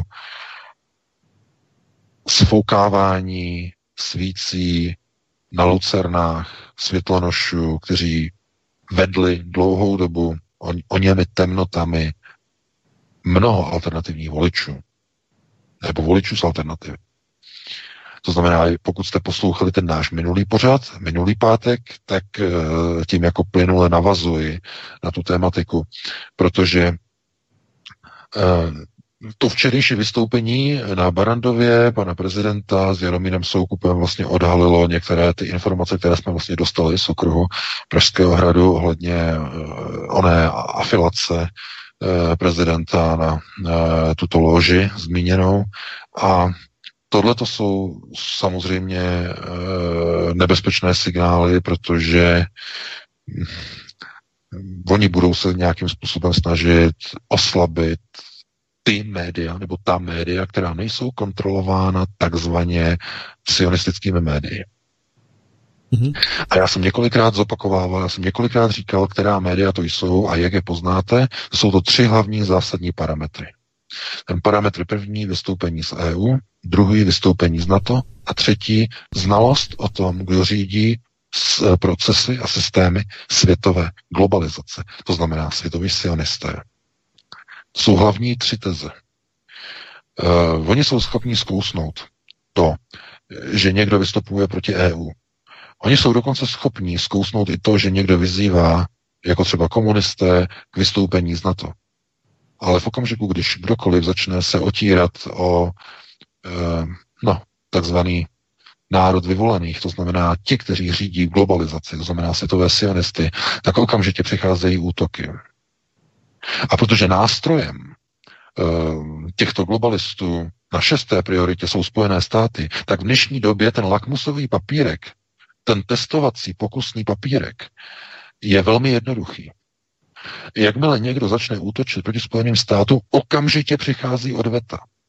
Protože teď v této chvíli Spojené státy rovná se sionistické procesy řízení s cílem nasunutí raket středního doletu do Evropy. No, to jsme se odsunuli od České republiky, no, ale. Já, ale, já, ale to, má, to má velkou souvislost s Českou republikou. Protože Česká republika je teď v této chvíli eh, pouze nástrojem nástrojem k procesům sionistického řízení. Vláda je nástrojem a dokonce už i prezident, který z určitých důvodů uh,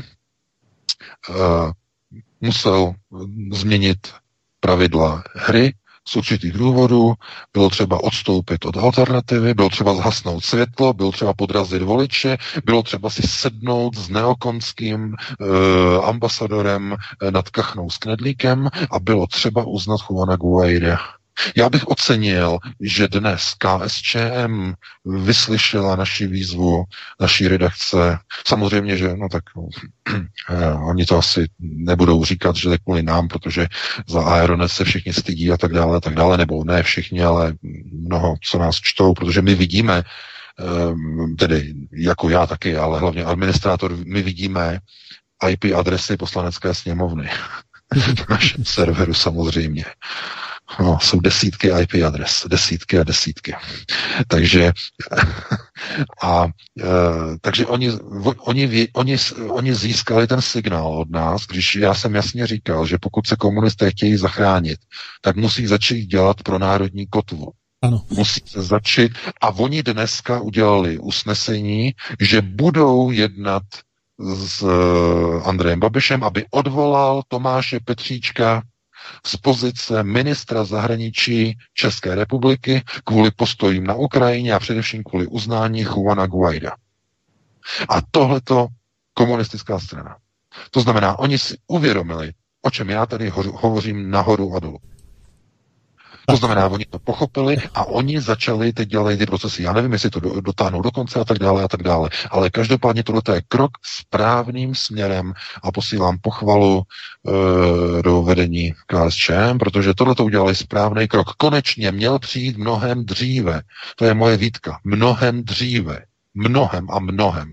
Hmm. Ale díky za to, že k tomu došlo a uvidíme, jaké budou další procesy. Takže pustíme dalšího další. Ještě předtím, ano, dneska jsem tu tiskovku opravdu slyšel fakt výborný. Opravdu se tam vyjadřoval Filip velmi, velmi dobře. A druhá věc, co tu mám, um, Pokus o vkládání příspěvku na Aeronet, jakmile se uloží, ale po reloadu stránky zmizí. To tady píšou asi tři posluchači. A právě vám teď zmizely kontakty o vysílacím studiu. Tak já nevím, jestli tam e, nemáte VK nějaký problém, něco se tam děje, protože tady píšou posluchači, že jim tam mizí příspěvky. Ano? Tak... Ne, ne, ne, ne, ne, ne, ne, tohle to tam nic nemizí. Uh, vy, když odešlete příspěvek tam už to vysvětloval administrátor. Eh, vy, když odešlete eh, příspěvek do diskuzního modulu, tak to, co se vám objeví po odeslání, to znamená odeslání a zařazení do diskuze, tak to je pouze na vašem prohlížeči. To znamená lokálně. Mm-hmm. Se to vloží jako snippet do vašeho browseru, abyste viděli, že váš příspěvek byl vložen. Jenže pokud reloadujete stránku, a nezobrazí se vám, on vám zmizí ten příspěvek, je to kvůli tomu, že komentář byl odeslán k ruční moderaci a kismetem. Mm-hmm. Protože tam teď, to, to už jsme řešili mnohokrát. Ano, to znamená, to není to, že to někdo prostě, já nevím, smaže, nebo to, že vám to mizí, to nemizí. Mm-hmm. To, že se vám to poprvé zobrazí, je kvůli tomu, že ten příspěvek se vám zobrazuje lokálně ve vašem browseru. Dovnitř, do vašeho browseru se nahraje do HTML rozhraní ve vašem browseru, ve vaší webové stránce. Ale po reloadu zmizí, protože ten příspěvek je zadržený v systému a není přítomný e, v takzvané schválené databázi. To znamená, při reloadu se nezobrazí původní příspěvek. Musí se počkat, až administrátor schválí z Akismetu. Takhle jednoduše. A Kismet no, je ten program, který to dělá automaticky. Já vím, je to no, prakticky a... na každém tom eh, běžném serveru tohleto, na každých stránkách to je. Tak a máme tu dalšího posluchače, prosím. Eh, jste ve vysílání, můžete. Mm-hmm. Zdravím, tady Tomáš. Já jsem chtěl oprášit to téma volné energie, jak se na to ptal pan Hlávka, protože už se na to ptal i před tím 14 a taky mě to zajímalo. Uh, teda předtím posluchač v minulém díle. Uh, vlastně, by, protože on tím pojmem volná energie se obvykle nemyslí nějaké, ať už atomové zdroje, nebo takové ty klasické alternativní zdroje, jako známe, ale obvykle jako je, to, je to terminus technicus, který označuje takovou nějakou hypotetický zdroj energie, který obvykle se považuje za jakože třeba ten patent je někde schovaný v šuplících a je to jako takové ty patenty Ela Nikola Tesla jako typ zázračné energie, kdo ví odkud. Tak jsem to myslel, jako proto jsem se taky ptal, jestli to je blbost. Názor, no přesně tak, jakoby ani ne jako názor, jestli jako to lidem umožněno bude nebo ne, to si myslím, že řekne, že umožněno nebude, ale jestli je to hypoteticky podle názoru VK možné, mm-hmm. jako mhm. technicky. Mm-hmm. Takže tady tenhle ten dotaz. Díky. Tak díky moc. Je, Naschle. Tak, VK. No, tak jsem to tak, myslel uh, skutečně. jasně, tak je, takhle je to myšleno. Mm-hmm. No tak uh, zdroje volné energie, tak to jinak nebo jinak indukované.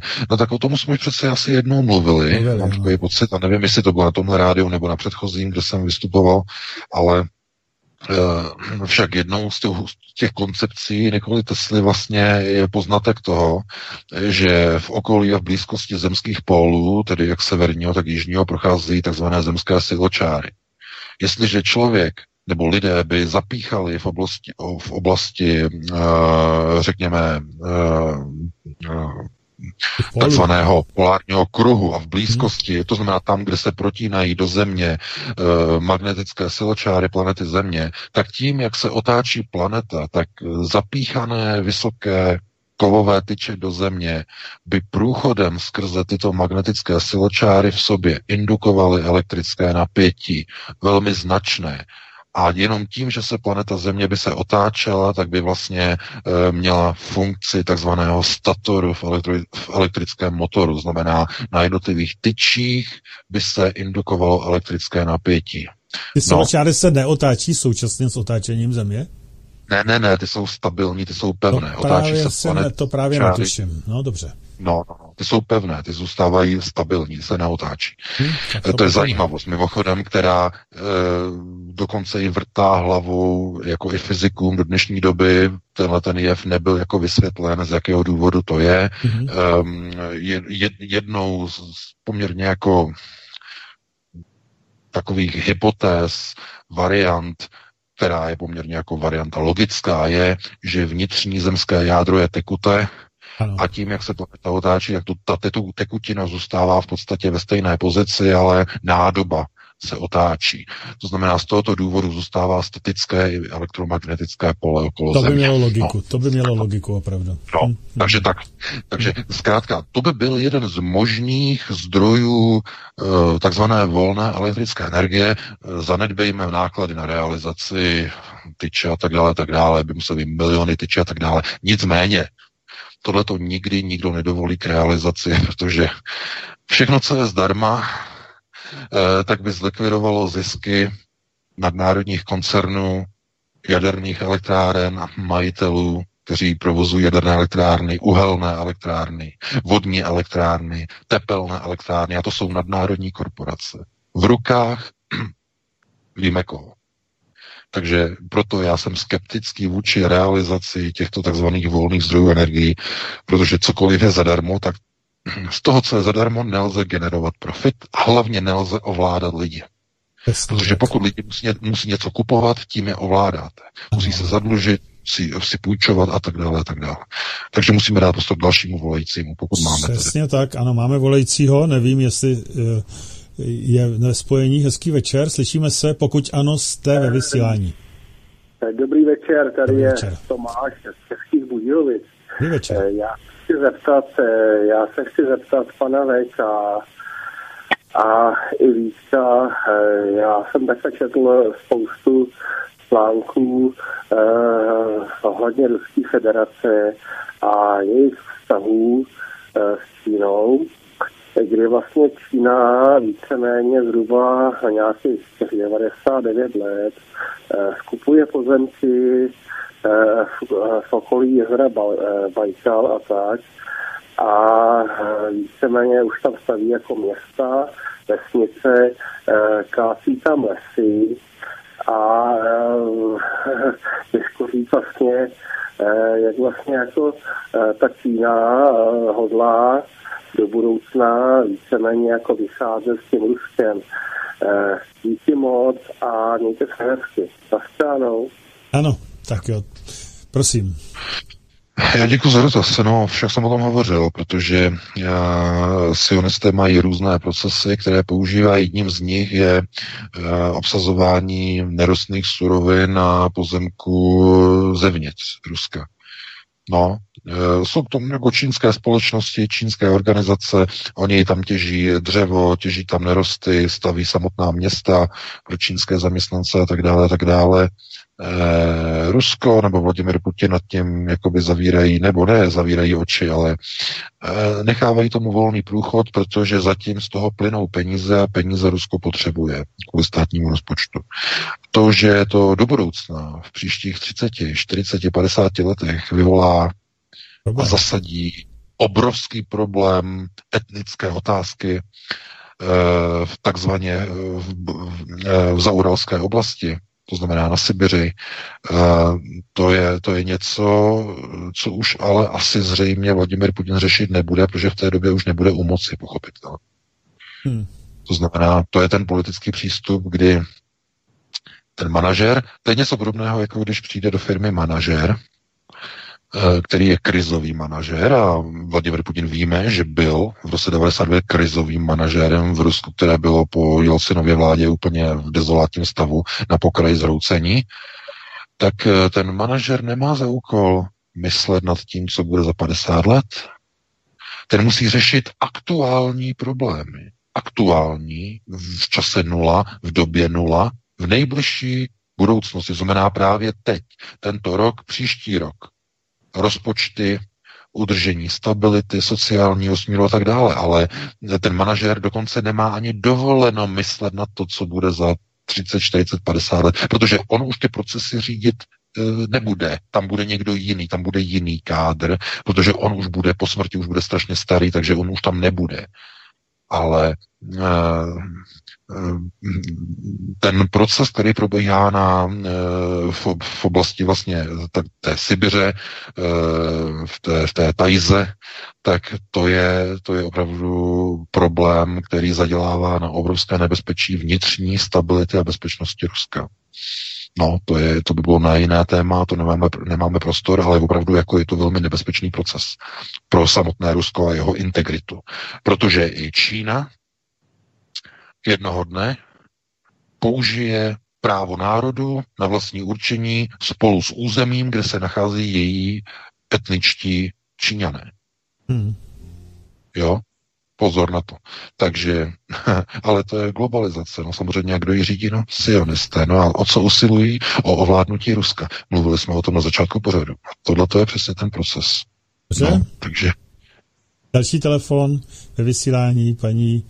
Uh, dobrý večer, dobrý paní večer. Jana. Paní Jana, večer. Já, já vás všechny zdravím, pana VK zvlášť, a mám jednu otázku.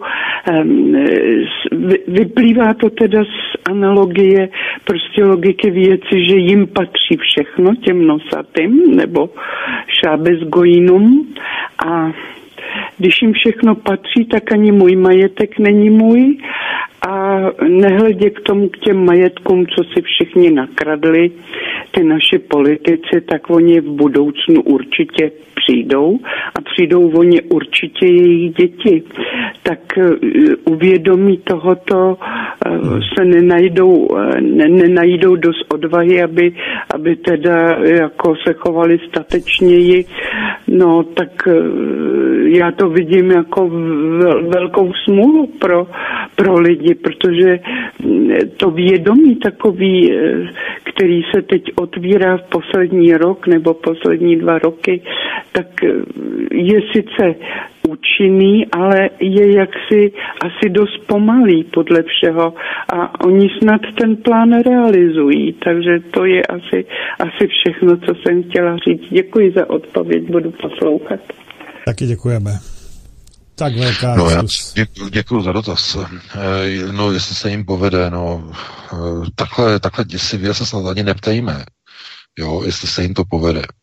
Eh, to je něco jako kdybyste se jako dívali, že já nevím, skákáte bez padáku a říkáte si, jak to dopadne, jestli nakonec dopadneme na tu zem, jo, jestli náhodou nebo jestli to bude pokračovat. To dopadneme v každém na, případě na zem, ale... možná, možná by se to, ta otázka by se měla reformulovat jinak. Jak to udělat, aby ten pád jsme přežili? Rodiny, aby přežili ten pád, ten dopad, to dokončení těch procesů, aby se trvaly národy v té globalizaci, když ten celý svět bude globalizovaný, jak uchovat tradiční rodinu, jak uchovat svobodu, jak uchovat vlastní rozhodování o vlastní budoucnosti a o budoucnosti svého okolí a svého národa. Jak e, uchránit vlastní děti před procesy eh, LGBT, před procesy e, vytváření nenávisti vlastním rodičům, odcizení vůči vlastním rodičům, jak, za, jak zabránit procesům Oni tomu říkají tak, takzvaný remorphing, eh, de facto, že se rodí stále více a více dětí, které, které jsou pohlavně neukotvené. To znamená, že je to způsobeno samozřejmě hormonálními, hormonálním znečištěním vody, potravin, um, znečištění estrogenem, různými vtaláty, polybifenely a tak dále a tak dále. To všechno vlastně vede k tomu, že de facto takzvaná bílá rasa, bílá civilizace je pomalu otravována, trávená a její genom je likvidován. Proto jsou takové ty různé deviace, hodně rozšířené a e, různé teze různých soy boys, soy girls, e, nebo oni říkají she males a tak dále, tak, a tak dále, znamená ženy, které vypadají jako muži a muži, kteří vypadají jako ženy. Něco jako říkala Sibyla, to znamená, že jednoho dne muži nebudou k rozeznání od žen. Jo? E, no a to jsou všechno jenom v podstatě jakoby takové jenom ukázky toho, že už ta doba přichází. Ta doba už je tady, co říkala Sibyla, ta doba už teď nastává. To je děsivé.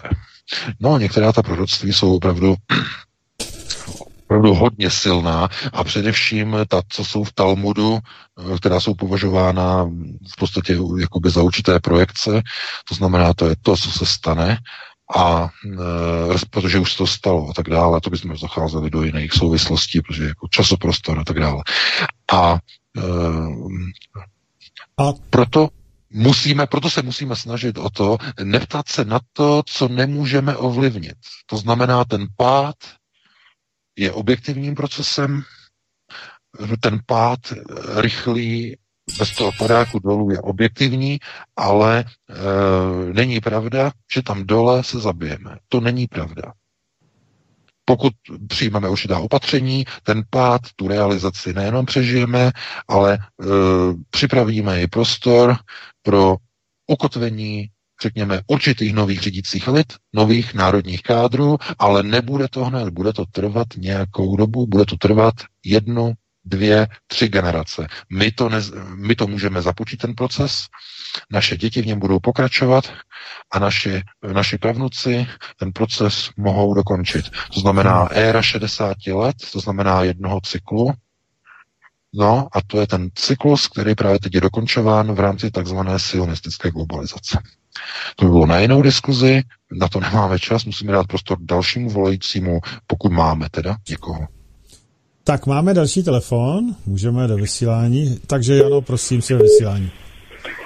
Tak zdravím Pavle i uh, ostatní, tady Jana uh, z Sábora. Já jsem teď poslouchala o těch um, prostě neukotvených, tak já jsem byla asi o 50 let eh, napřed, že jsem těžko nesla, že jsem se narodila jako holka, ale přežila jsem. Přežila jsem bez um, transformace operace. Ano. A už jsem s tím smutná, uh, ale chtěla jsem se zeptat, já nevím, jestli jste o tom nemluvili, na počátku mě trochu zlobilo spojení, Eh, co říká pan VK tomu, jak už eh, otevřeně eh, Netanyahu zmiňuje válku s Iránem. A pak jsem se chtěla zeptat, že jsem teď dopisuji článek o knize Válka proti terorismu od Eh, amerického autora, investigativního novináře, který taky vlastně vyní sionisty, jestli bych eh, mohla ho zaslat a jestli by ho mohli publikovat případně. Tak, tak to se potom domluv s ním, ano, ano, tady otázka padla, prosím. Děkuju, děkuju, ano, mě se. Tak, eh, Veka. No, je to samozřejmě logické, protože cílem je eh, likvidace Izraele a to je možná jedině tak, že dojde k vypuknutí války s eh, nějakou zemí a to je Irán, který je naprosto ideální.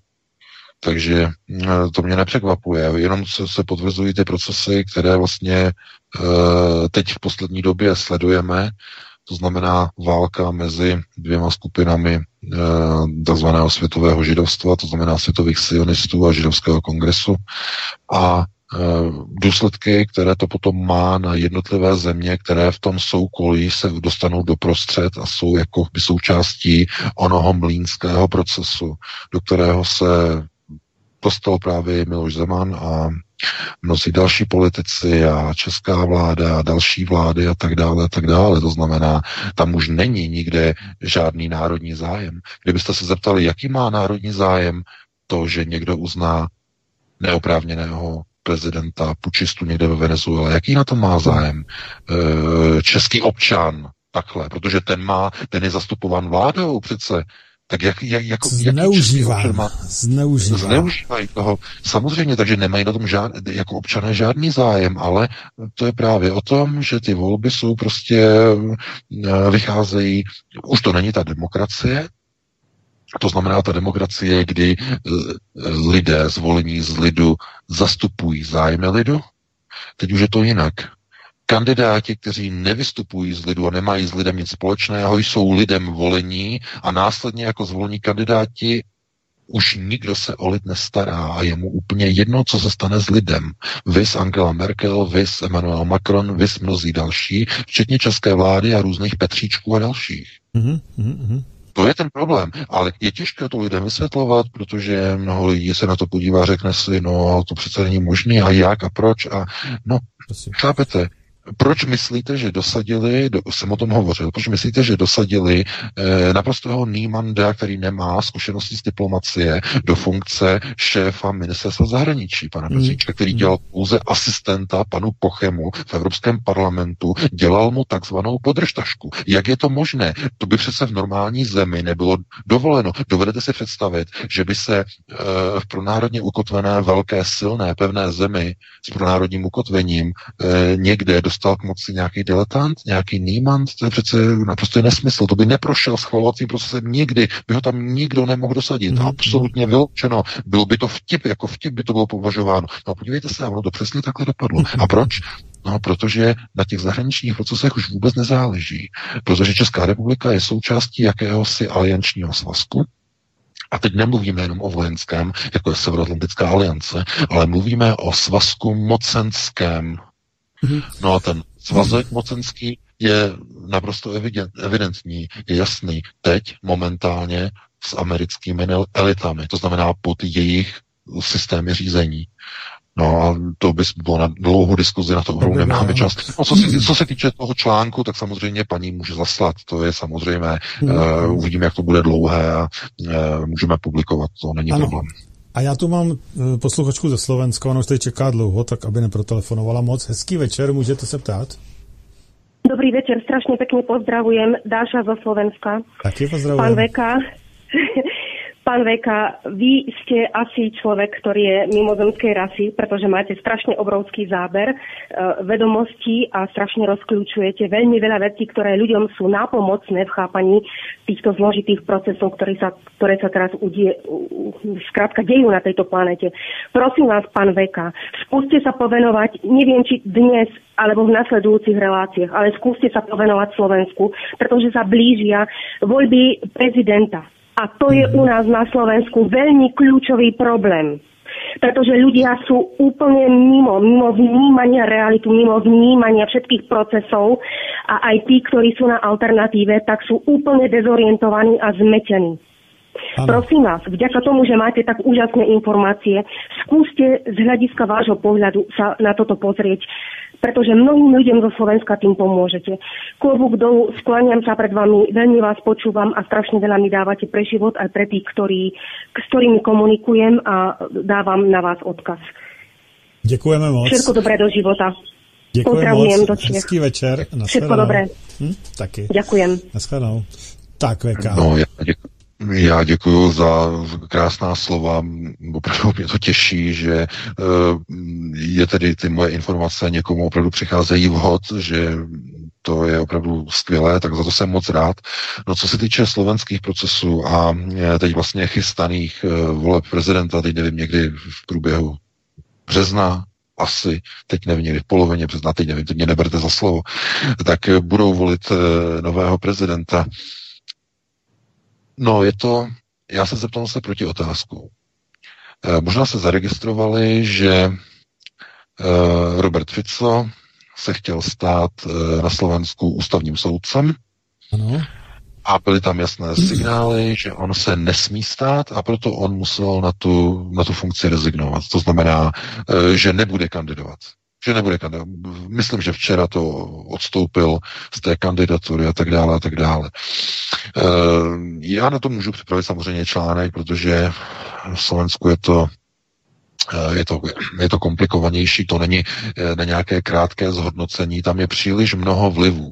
Ten jeden z hlavních vlivů je ten, který momentálně ovládá českou politiku. To znamená snaha amerických elit ovládnout kompletně celou zahraniční politiku Slovenska. To možná lidé, co jsou na Slovensku, vidí, že jejich zahraniční politika se posunuje velmi nebezpečným, zvláštním, podivným, neidentifikovatelným směrem, směrem jakoby k nějakému obrovskému souručenství s americkou armádou a s americkými ozbrojenými silami. Nákupy stíhaček, eh, obrovské přejezdy vlaků přes Slovensko, tam na východ, na Ukrajinu, eh, nikde nikdo nic neví, nikdo o tom nepíše, jenom alternativa. Lidé fotí eh, na nádražích eh, v Bratislavě, nádraží Vajnory, co se tam prostě děje, tohleto ne- nekonečné vlaky transportu, obrovsky dlouhé, nevidíte ani nakonec, prostě převáží se všechno na Ukrajinu, příprava na válku, chystání, to znamená, Tohle to třeba ani nemáme signály, že by probíhalo v České republice. To znamená, ty vlaky jezdí asi jinou trasou, zřejmě eh, od někud eh, tady z Německa přes Rakousko, potom na Slovensko, tak nějak, já zase nevím. Ty v Pardubicích, v Pardubicích byly snímky no. taky, takže jede to tady přes nás a, také, a, ano. A, a, tak, tak pokud to jezdí přes Českou republiku, tak je zajímavé, že ne, není víc informací z ČR, že se toho zabývá, nebo dostáváme do redakce snímky hlavně ze Slovenska. Jako, takže hmm slovenští uh, občané si všímají, co se okolo nich děje a uh, v Česku snad by také lidé se měli více aktivizovat okolo sebe a fotit a fotit a posílat a dávat informace, protože uh, zatím teda jenom slyšíme o tom, jestli byl nebo nebyl zatčen prostě George Sereš, což je naprosto nepodstatné, protože podstatné je to, jestli Česká republika bude zatažena do války proti Ruské federaci nebo nebude. A nebo jestli Slovensko bude, nebo, nebo Maďarsko, nebo další země střední Evropy. Musíte si uvědomit, že jestliže nakupujete stíhačky od Američanů, vys Slovensko, bojové helikoptéry eh, od Američanů, vys Česká republika, pokud nakupujete protiraketové komplexy od Američanů, vys Polsko, a pokud otevíráte americké základny, americké základny na svém území také vys Polsko. Tak co si myslíte, že se stane ve chvíli, kdy američané začnou vyrábět nové rakety středního doletu? Kde je rozmístí? u sebe někde na, na dvorku. Ne, umístí je v zemích amerických partnerů ve střední a východní Evropě. A kdo jde na ruku teď Američanům? Babišova vláda, už i prezident, na Slovensku současná vláda, která nakupuje stíhačky od Američanů, e, maďarská vláda, polská vláda, pobaltské země, bulharská vláda, rumunská vláda, nově Severní Kosovo a e, bývalé země a Makedonie a e, Makedonie samozřejmě a e, bývalé země Jugoslávie jdou na ruku. S výjimkou Srbska samozřejmě. Mm-hmm. Takže e, co myslíte, že k čemu to je? Že e, jako tak, aby se neřeklo, aby to někde stálo, ty rakety? No a proč? Ne. Vyvolat konflikt, vyvolat krizi. Aby krize byla tak obrovská, že řídící procesy přeberou v politické krizi vybraní kandidáti, kteří budou pokračovat eh, v útočné politice proti Rusku, že média budou útočit proti Rusku, že politický étos bude nastavený proti Rusku a nakonec dojde k provokaci a k přechodu na řízení na šesté prioritě, to znamená vojenská aktivita, vojenská akce proti Rusku na základě nějaké záminky, nějaké provokace, něčeho. To je úplně, to úplně jedno. Zkrátka, eh, ona destabilizace povede jenom k tomu, že lidé svými procesy, to znamená, když jdou k volbám, tak volí ty kandidáty, kteří už dopředu jsou předpřipraveni jako ti vybraní kandidáti a je jedno na tom, kdo zvítězí. Ale pozor, pokud jsou někde nějací kandidáti, kteří byli odstraněni, odstaveni, kteří se nemohou zúčastnit, kteří byli odklizeni a tak dále, tak tam to znamená, že ti kandidáti jdou proti procesům plánu světového sionismu. Prostě cukli z nějakého důvodu. To je jedno kvůli čemu. To znamená, já doufám, že každému dochází, že to, co proběhlo na Slovensku minulý rok někdy eh, v, v únoru, eh, kauza Kuciak a tak dále, a tak dále, tak podívejte se, jaký to, jaké to má konotace. K čemu došlo?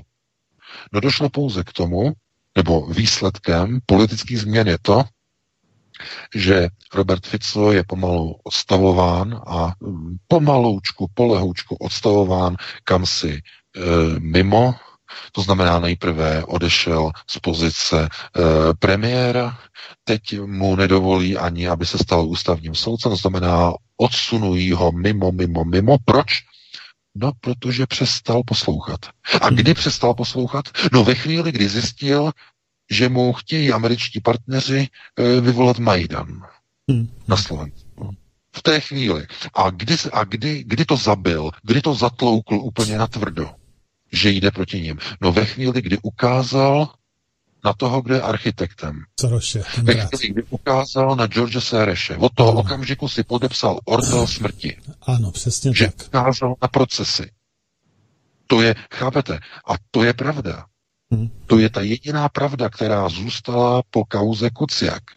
To znamená, jedinou obětí tedy kromě samotného zavražděného pana Kuciaka a jeho přítelkyně, tak jedinou politickou obětí je vůdce nejsilnější politické strany na Slovensku, kterého se snaží zbavit, odstavit. Proč? Z jakého důvodu? Eh, Robert Fico není žádný politický lumen, žádný ideální kandidát alternativy, no to na to zapomeňte, to nikdy nebyl a nikdy nebude.